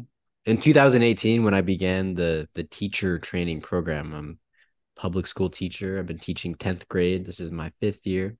Mm-hmm. Jordan Peterson was the man who helped yeah. me get through this because I was literally working 7 mm-hmm. days a week, sometimes till 2 a.m. Five of those days I was unpaid because I was a student teaching. You know, of course, you, you don't get paid for that. And then mm-hmm. Friday, Saturday, Sunday, work sometimes mm-hmm. till 2 a.m. I was uh, at a banquet hall for weddings. Got some pretty good tips, man. People tip very well when they're wasted at a wedding. Party Anyways, down? Yes. Yes. Are you in the movie that show Party Down? Oh yeah. Doing the catering. Yeah. Sir. You just gotta bring the right people, the right drink, mm-hmm. and you're and you're good to go. So, anyways, right. the concept of clean your room was what I got out. And I've read the books and I listened to the lectures. I wasn't following him on Twitter. Mm-hmm. I wasn't um every Wednesday I was forced to clean my room. yeah, yes. Essentially, yes. Essentially. You know, the symbols made manifest the symbols from an astral plane to a legitimate real punch you in the face hey notice oh, this yes, situation yeah. of jordan peterson peterson peterson saying i was i said peter saying peter saying you know peter what would Peter say from the Bible and what were his ideas. Jordan Peterson gets into biblical speak. He gets into the archetypes and he becomes sort of this prophet. And is he a wizard? Is he a wise man? Is he a prophet? Mm. Is he a soothsayer? Is he a snake oil salesman? He's just a guy. Yeah, you know, it's guy. it's interesting. I was told to clean my room and to be my best self in some cliche right, way. Right. And then all of a sudden, if uh, you know, if you associate your uh your successes or your um mm-hmm.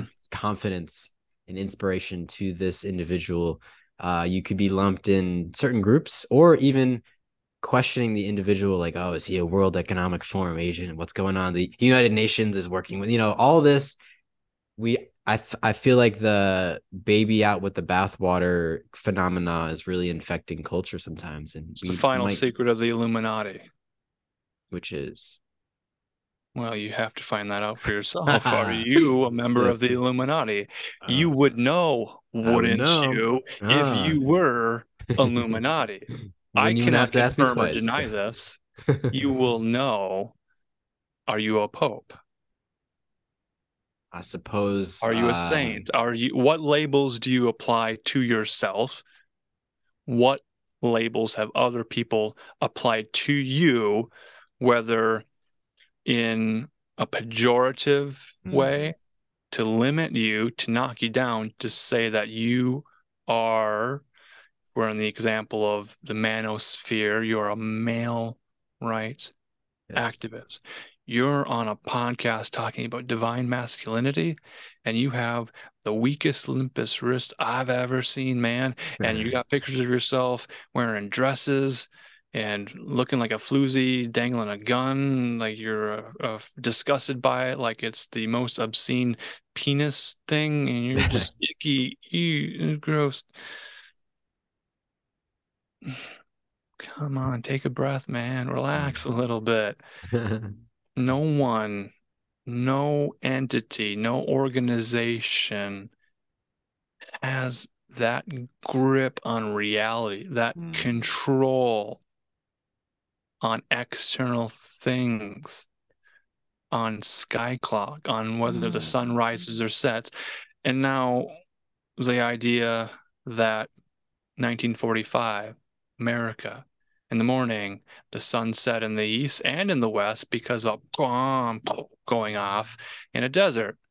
And then we have 1947, the Roswell incident, and then we have this idea of aliens, little green men, mm and then Skillet sings a song about alien youth, and now it's like Christians are aliens to this world. Mixed metaphors, man. Mm. Mixed metaphors. We mix metaphors for comedic effect because of the absurdity. Yes. Right. Yes. We don't mix metaphors in a serious manner. And if it's clean your room, wash your penis, clean your room, wash your penis, that's sort of a script to follow. Mm-hmm. And if a young man has the cleanest penis, untouched and shined, tidiest and room, the tidiest room, is the tooth fairy going to show up every night and leave quarters under his pillow? Like, what do you expect to happen?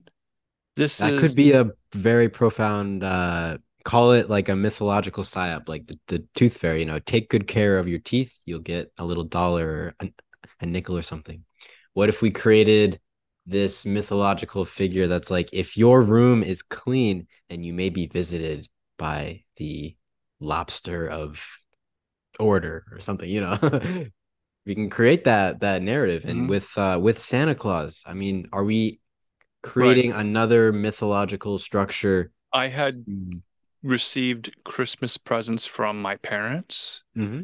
from Santa Claus, from Jesus Christ and sometimes the Easter Bunny, whose yeah, presents arrived late right, from the basket. Right, right. We have these uh, two pillars of Easter and Christmas: the birth of Christ, the death of Christ, mm. and everything in between there is just waiting to have a an Easter celebration or Christmas celebration. Interesting. It's not a very fun way to live when every day is a waiting day I'm mm. waiting. I'm on the bench. I'm waiting. This is sort of the message to young men. You're on the bench. Coach has got you on the bench. You're going to remain on the bench. When are you going to stand up and go on the field, take the ball, and run with it? Or if it's Mhm. soccer, kick the ball. It's like, what are the rules of the game that you're playing in that scenario? And know that not every rule applies in every situation. And if there are 12 rules to live by and you're not living by the 10 commandments, you're still going to hell, even with a clean penis and a tidy room. Or 12 steps forward, one step backward. Right. Yes. And that's the teen sex comedy genre of horror films where if you're getting frisky, you're going to die.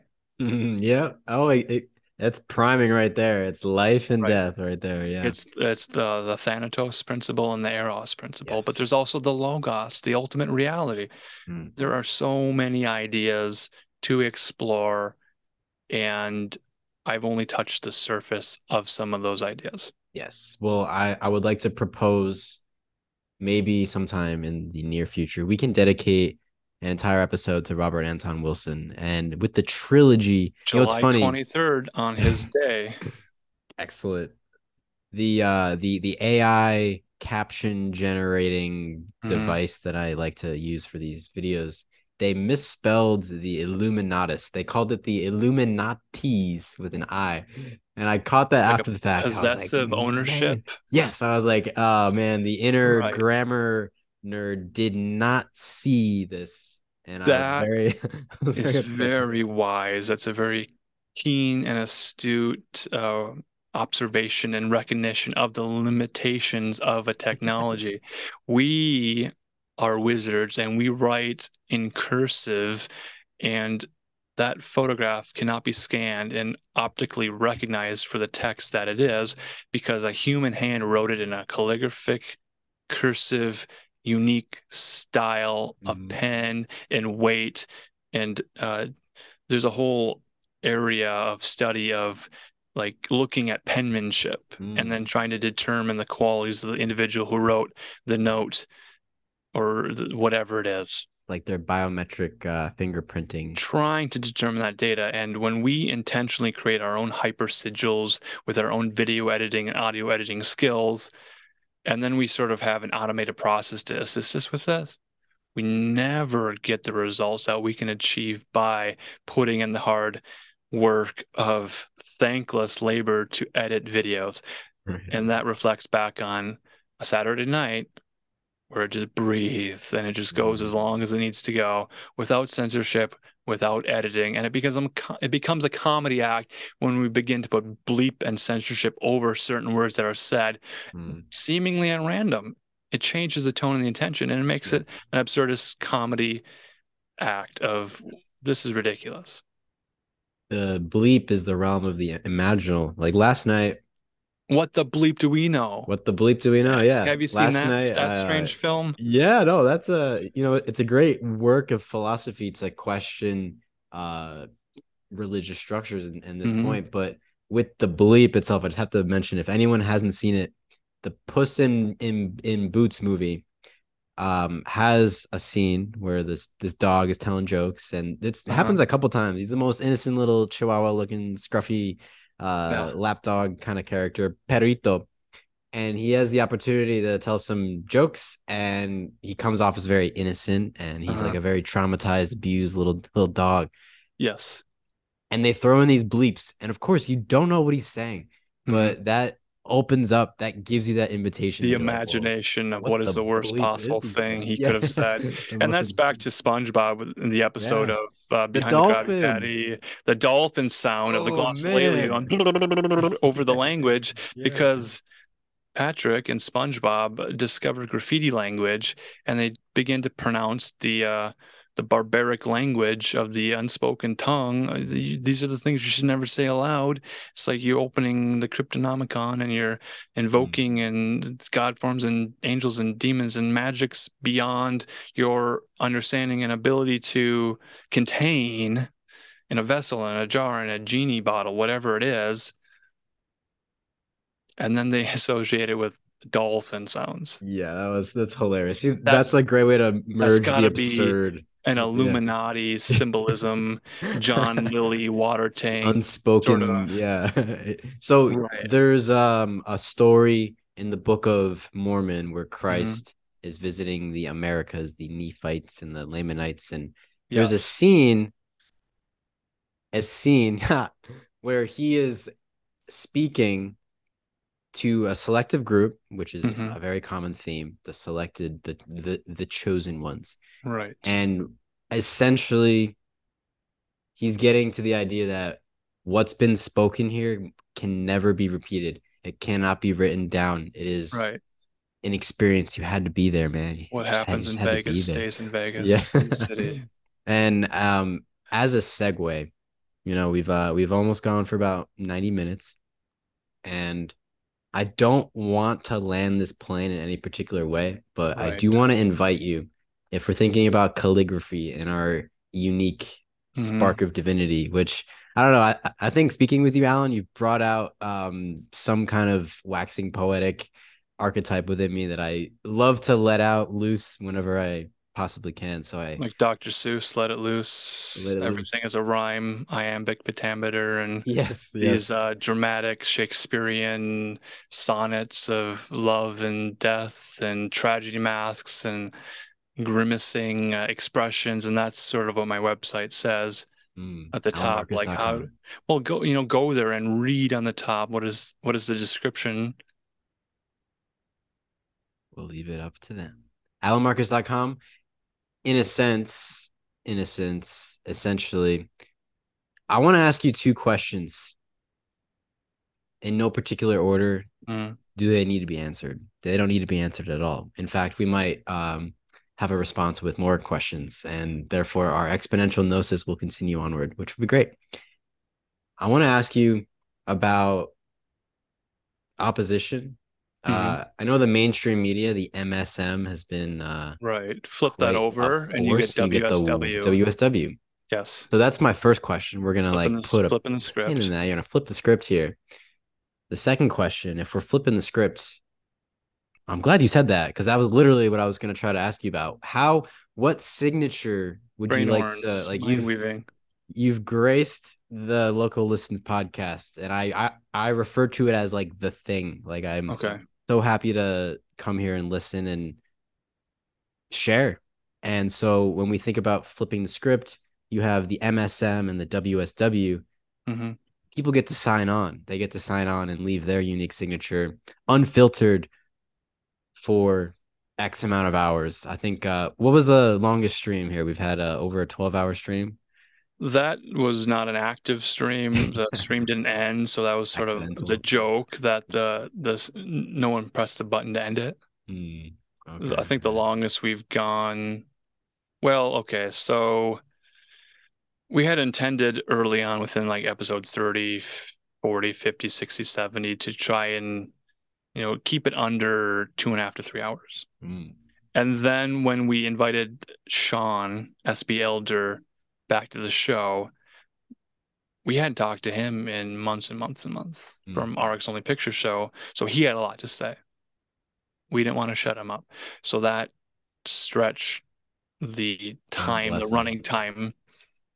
Yes. And then it got to the point where I was making introduction videos to sort of create kind of a wacky, whimsical, strange, unsettling, mm tone for what would unravel.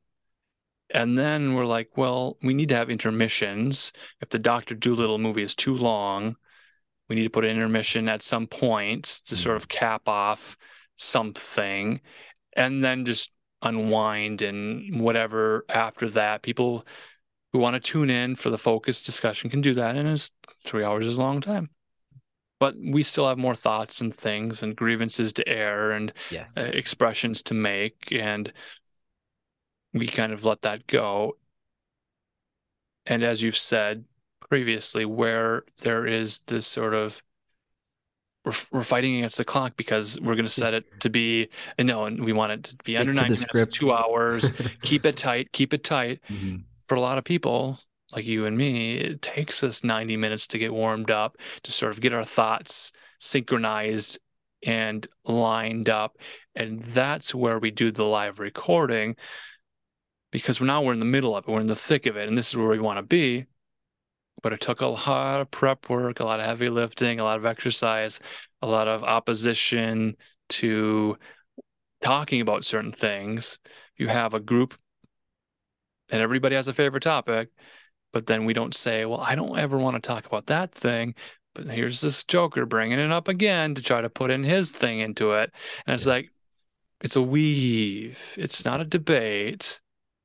There's no I and weave. Impromptu uh, improvisation mm. where we are exploring concepts and ideas, especially those that we haven't touched upon yet. Many of us have spoken together in a public setting for hours and hours, and maybe we've exhausted certain topics off the top of our head.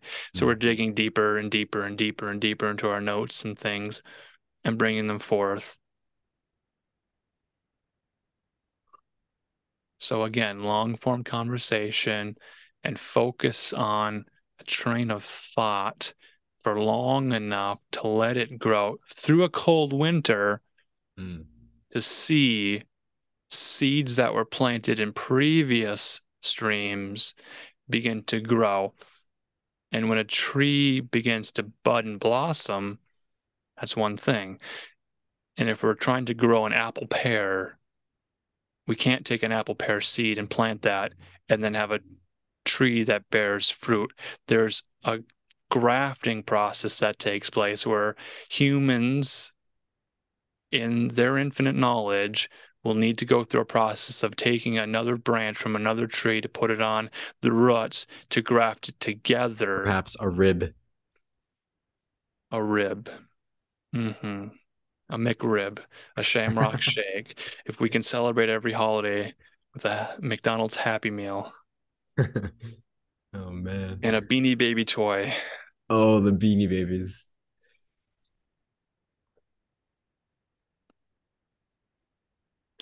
To answer your question from earlier about my thoughts of allergies and pollen and mm. systems and terrain theory or whatever it is. And I mentioned Robert Anton Wilson again because I was reading a lot of books that were above my level, trying to stretch my mind. I happened upon Robert Anton Wilson's Cosmic Trigger book, mm-hmm. which was the perfect level of metaphysics and mysticism and Sufi poetry and sciences and thoughts of uh Aleister Crowley mm. and spookiness and things that I should not be thinking about mm. outside of the context of the Carmen's music video for a witch's invitation to say, don't drink the tea. I can't help but Aleister. Yes.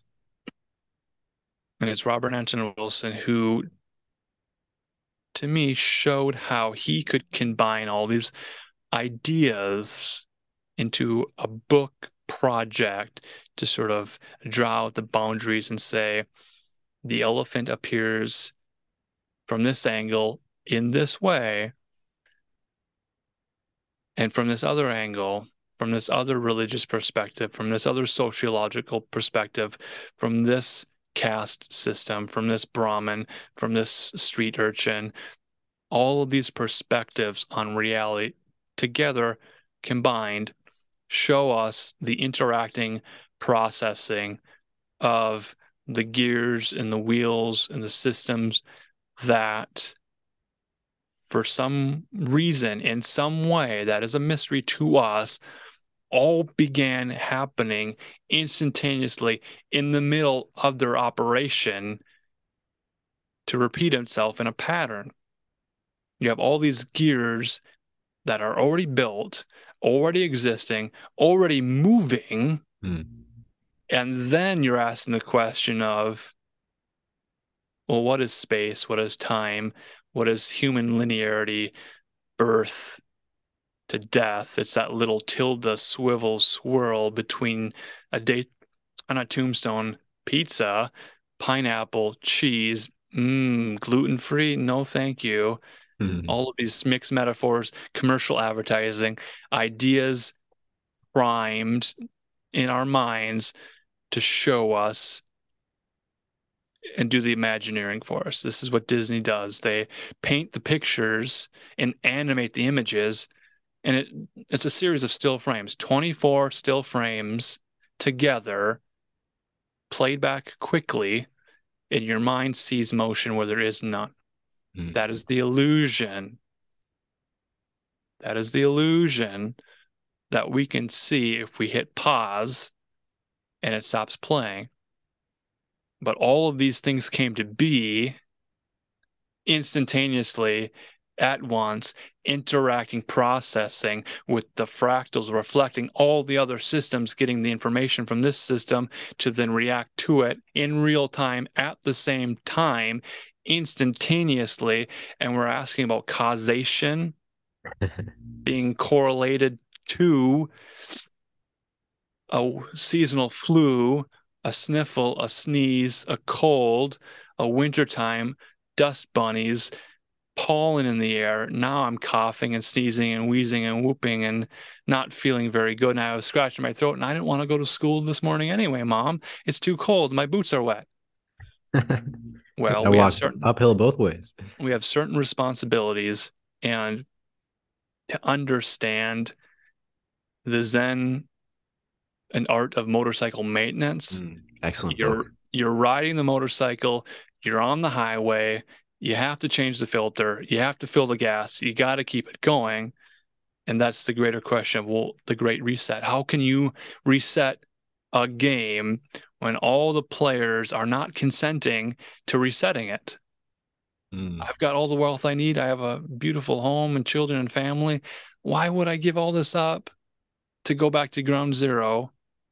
There's another metaphor. There's another idea. What is that moment in time, 2001, all of our attention brought to New York City. I don't care about New York City. I don't care about Hollywood. I live in Minnesota. I live in my local reality. And now we're invoking ideas of non locality mm.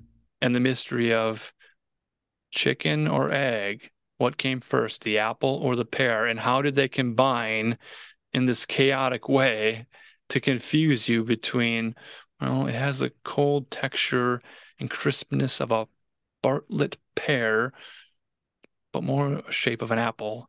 And the seed hmm. formation, you can slice it horizontally or vertically, and the apple will appear different in its bisection.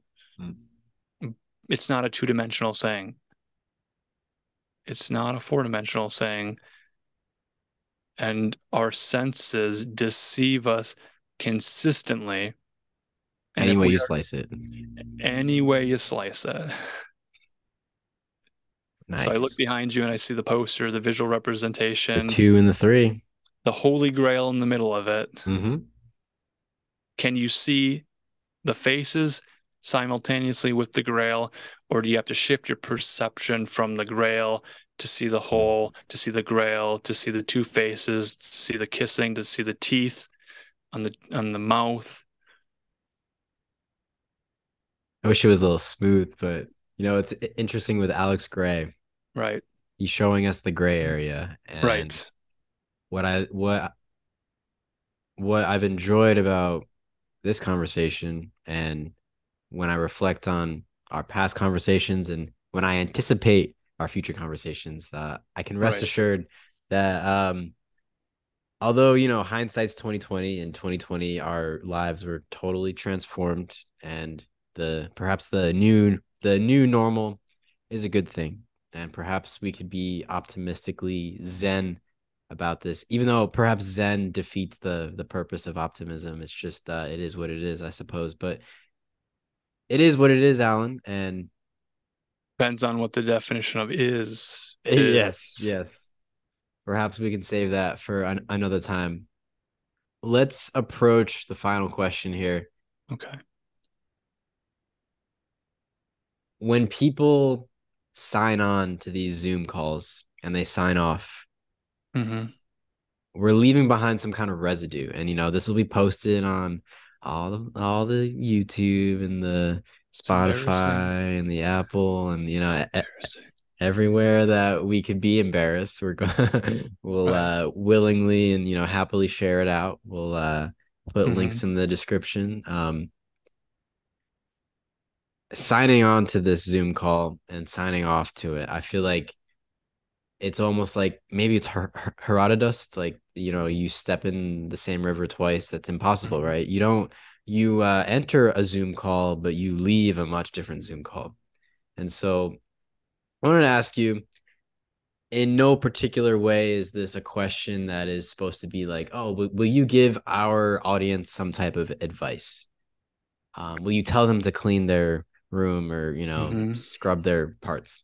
What I what I want to ask you is, if you could leave your signature in some form, if you could advise yourself in the in the process, what kind of message bubbles up to the surface here? You know, we've been working within this mm-hmm. uh, symbolic cauldron, and uh, we're gonna ladle out one last bit of gravy here. So, what do you think uh, as we land this plane? Where is our landing gear going to make contact here? What do you think, Allen?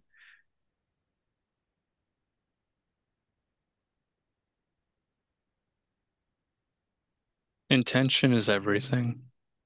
And when we intend to meet consistently in a ritual manner of agreeing to meet at a time and place every Saturday night, whether we're feeling like it a half hour before, whether our stomach is in a, uh, and we're mm. just like, man, I need to sit and just uh, excrete, just get it all out of me because I'm going to stand here for six hours, man. I can't be taking potty breaks. Mm. The intention is so important. And to intend for the greatest good, the highest good, the most noble of intentions, to playfully rib on each other to say the the forbidden words that the dolphins would utter in glossolalia over our mouths as we're mm-hmm. speaking and hide from the censors and to confuse the uh, AI algorithm to try to turn my language, my voice into typed text in a text document for us to then read a transcript of we can rest assured that the spark of creativity and playfulness of a child in an adult setting where we are impromptu, improvisational, stand up, sit down comedians of obscene gestures in a public secret society in a bohemian powwow grove, play on words, frightening everybody with obscene and strange audio-visual collages talking about things that are impolite to speak about. To not be completely shy or bashful about it because we can't beat around the bush any mm-hmm. longer. The year is 2023. We are approaching Endgame versus Singularity, Skynet, systems of the world, powers and principalities designed to grip our lives and keep us imprisoned, volunteering for a quarantine of 40 days? How long are you going to remain living in fear of death when you've not even lived a day in your life. I don't offer unsolicited advice. I try to keep my mouth quiet and try to listen more for nuance, for emotion, for authenticity, and then to return that favor back and forth with a group of people who are 86 they are the black sheep of the family. They're the people that aren't welcome anywhere else. To open up a zoom room and say you know you're welcome but there's also the the asterisk in the corner like some people are welcomed more consistently than others because there are only so many we're, we're, we're speaking truthfully about mm-hmm. limitations mm. of a round table there are only 12 seats at a round table we could probably fit 40 people in a zoom room is that logistically going to work out and the the balance of the voices and the flavors in the cauldron for the gravy sometimes uh, someone wants to put in ice cream. Sometimes people want to put in tacos. Sometimes people want to put in sardines. That could work. We're producing a public live stream that will be tasted and savored and sampled by a wide variety of people. That production role behind the scenes of choosing a title, of choosing colors and flavors and patterns and music and words, that's the art. That's the magic aspect of this hyper sigil experiment in psychology and intention and goal setting and trying to attract the right attention and dispel the nonsense and propaganda and garbage and bad ideas and to do so gently and respectfully. Absolutely. Without condemning anybody or putting them in a spotlight with a gun pointed at their head to say, This is your execution because you've said the wrong thing. Mm-hmm. I've said the wrong thing and many times. I've had to bite my tongue. I've oh, gotten there, really yeah. fast and loose on public streams. And to be embarrassed by that, just to, oh, mm to have to get through the uncomfortable stuff to reach the end of the stream to then sign off publicly and then just to sit there for an hour or two or three or four after a live stream to try to unwind because it, it, it, there's there's an energy mm-hmm. there's a channel there's a magical current call it a web if you will Yes, and for people who have experienced the high strangeness and spookiness that entails what we've conjured up,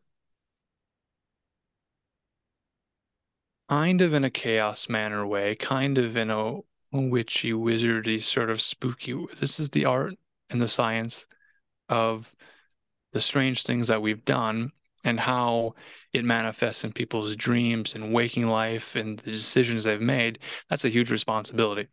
Mm. We take that as seriously as we can, but it's always tongue in cheek, wink and nod, insider language, inside jokes. We've built kind of a vocabulary and a shortcut to ideas and at that point, we have to say, oh, slow down, slow down. What does that word mean to you right now in this instance? Because we cannot take for granted that I understand the word that you just said that I've not heard before, and you don't know the word that I've said. And maybe I've used a word that I've heard, but I used it incorrectly because it rhymed at the time, so it felt right. Mm-hmm. It just felt. And that's right. that's going to wrap up our discussion with where we began earlier this afternoon, talking about intention of artists putting codes and symbols into media, and there is the satanic panic mindset of seeing the devil in every detail and seeing fear and spells and bad intentions in the media. Kind of a vigilant citizen sort of perspective on Illuminati symbolism and triangles are evil and stars are evil and pentagrams are bad and all wizards are warlocks and all witches are bitches and evil and assholes and all this. I don't like it. I don't understand it. Stop doing it. When an artist decides that they like another artist and they're inspired by a great work of art, a David Bowie, a genius director, M. Night Shyamalan Ding Dong with the twist endings, mm. and the I See Dead People, Haley Joel Osment Kid, and Steven Spielberg, and the Animaniacs, and all of these ideas and thought forms and creations. And then we are asked, well, what do you want to do when you grow up? Oh, I want to be a firefighter. I want to be an astronaut. I want to be a film director. I want to have a radio station. I want to start a podcast. I want to be a celebrity. I want everybody on the internet to know my website and set it as their homepage. It's an absurd thing. Hmm. We we acknowledge that. And in the journey of the artist to convey a message, an emotion, a thought, something that I've learned and in my own writing, fiction, nonfiction, storytelling, stand up comedy, sit down comedy, uh, imagining a role playing scenario, being a dungeon master, being a wizard, role playing. Oh, well done, by the way. Well done. RPG. Yeah. Those those who know, uh, Rising from the Ashes podcast, uh, LARP. Um, you just got to look it up. It's the Dragon Lovers. Excellent. So the question of intentionality and to what degree can uh, a Holly weirdo producer, screenplay writer, script writer, a uh, guy working on a SpongeBob TV show, put in Illuminati symbolism, and then we go back and look at it and, and see what we want to see, eyes wide shut, society, Marvel movies, Star Wars, whatever it is. And then we see the patterns and we're like, oh, that's a bad apple. That's a bad actor. That's a bad intention. They're casting a spell was it there? Was it planted by Tavistock Institute, Laurel Canyon, CIA, ABC, FBI, Mossad, KGB, MI5, MI6, you know, governments of the world unite against you know, OMG. world order, OMG, LOL, LOL, RFOL, roller skates, you know, cyber speak, uh, you know, what does it mean? An artist will find a pattern in nature and reflect it into their work. If they're looking for the hero's journey and they find a Joseph Campbell and they get a screenwriting book and they say, here's the formula. And then they take the formula and they begin to build a scaffolding of an outline of a story of a of a grandiose tale of an epic fantasy of the Lord of the Rings, Star Wars, Star Trek, science fiction, science fact, fantasy, magical realism to the grittiest reboot of Batman Begins, predictive programming, who's guilty of what, invoking archetypes, symbols, meanings, correspondences, and assembling together into a narrative from beginning to end with dialogue, costume, and drama and music that is magic that is spellcraft that is what the industry does and that will prime people to have thoughts about things to see the world differently to experience juxtapositions of flavors that they would not have put together to confabulate and confuse and we see that with people pushing back against the so-called woke agenda or misgendering or miscasting or changing skin tones and colors of superhero costumes and all these fine details that we have an association with homestretch final answer final jeopardy the artist inspired by muses daemons geniuses mm. whatever it is through dream work, through meditation, through mysticism, through woo, through Carl Castaneda, through altered states of consciousness, the ASCs, peyote, alcohol, drugs, caffeine, cocaine, whatever it is, all of these things influence ideas. And where do they come from? I don't know. I'm reflecting back on your ideas, which are reflected back on ideas that we had in past episodes from videos from a decade ago on YouTube that remain on the public record. All of these things, and we're trying to say, well, who thought of it first? Where did it come from? What was the intention?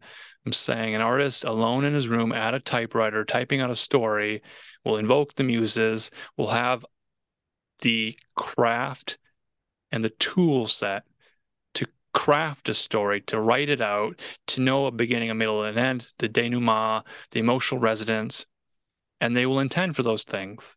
And then they'll release the work into the world.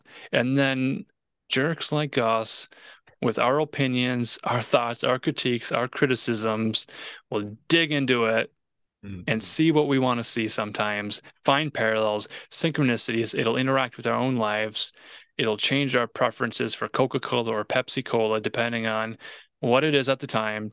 It'll change our taste palette, our flavor palette. It's interacting, processing, mm. feedback loops.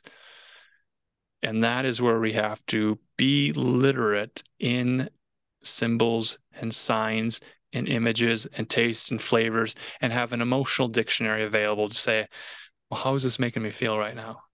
Mm. I'm having conflicted thoughts and it's at that nexus point of kind of kind of aroused i'm kind of repulsed kind of weirded out kind of intrigued at our most vulnerable moment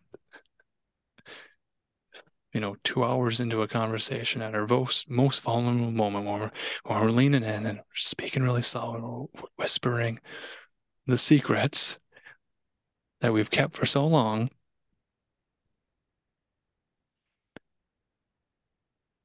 And then we freeze and we get stage fright and we get nervous and we're like oh take a take a few steps back. We, we've crossed a line here. We've mm. We've we've touched uh touched a forbidden touchstone and we are dealing with forces far larger than we're able to contain mm. and we realize again that we're just two dudes with stinky armpits, sweating it up here, filling in with flatulence, probably not even wearing pants. They'll never know. Do a hand check. You know, keep your hands up where we can see them. And then you do the weave mudra, and then you can do the spider sign. Where how does that go? Where you make a ever make a spider with your hands? You're like shadow puppets.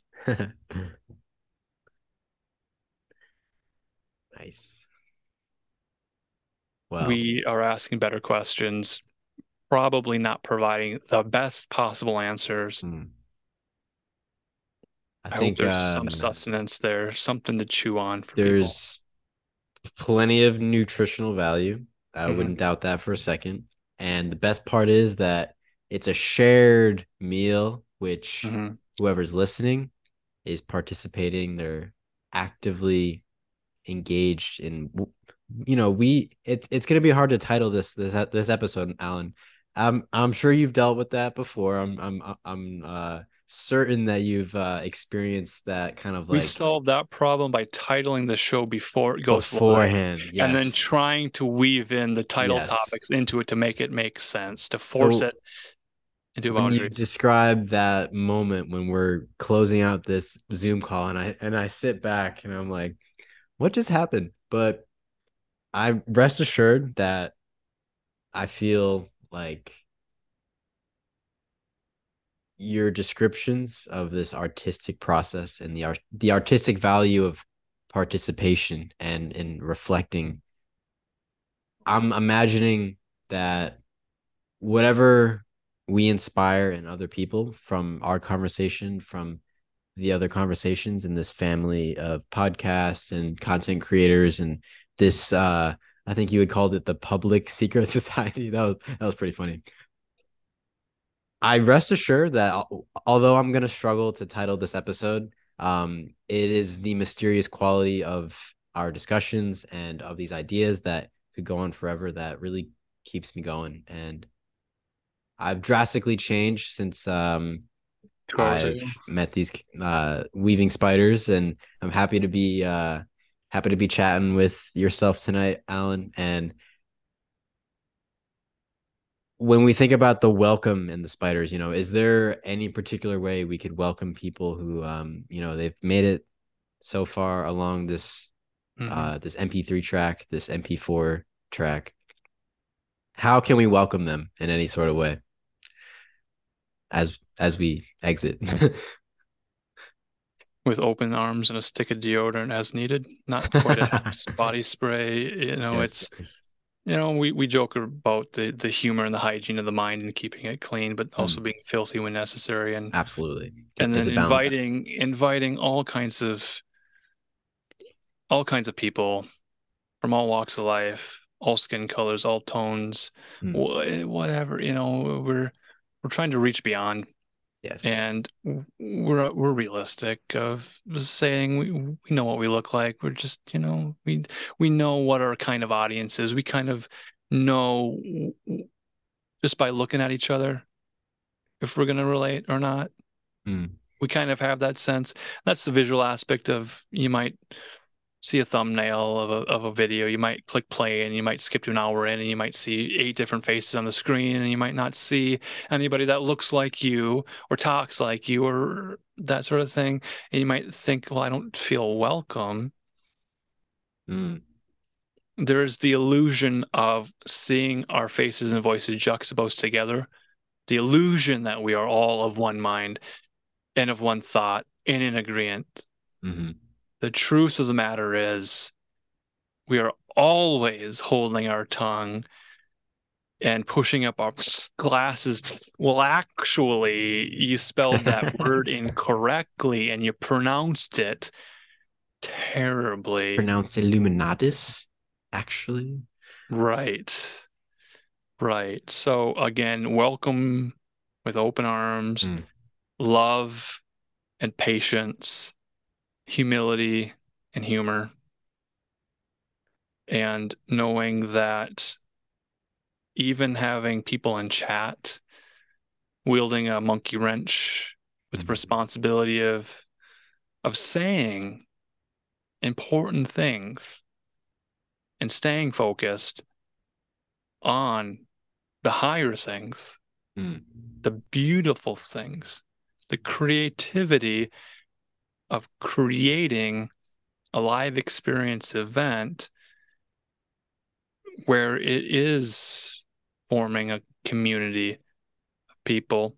We struggled with that, saying we don't want to moderate chat rooms because people are difficult to corral and keep on topic. Mm.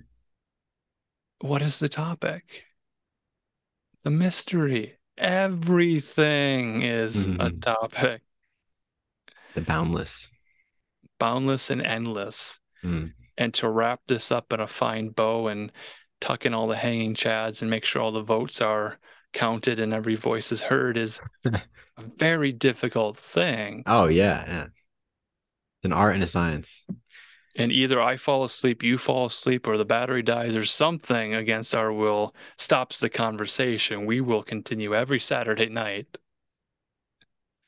As long as we have a Saturday night to speak. Every Saturday night, YouTube weaving spiders webs. Find a Telegram look forward to seeing chat. Go on social media, hashtag weaving spiders welcome. There's a huge silent majority that listens and you Jake Loco may have been that very person that listened for a very long time until finally you got trapped in the web and the spotlight was placed on you. And we were like, who, who, who is this owl? The alchemical web. Uh, well, I welcome it with open arms and uh, I want to welcome you back onto the podcast anytime. Um, what a great way. I mean, I, I feel like I did take a spring break and come back. So the intermission gave me a lot to think about. And I'm so happy that we were able to do this on a special day. We covered a lot of ground. There's still a lot of ground left to cover. AllenMarcus.com.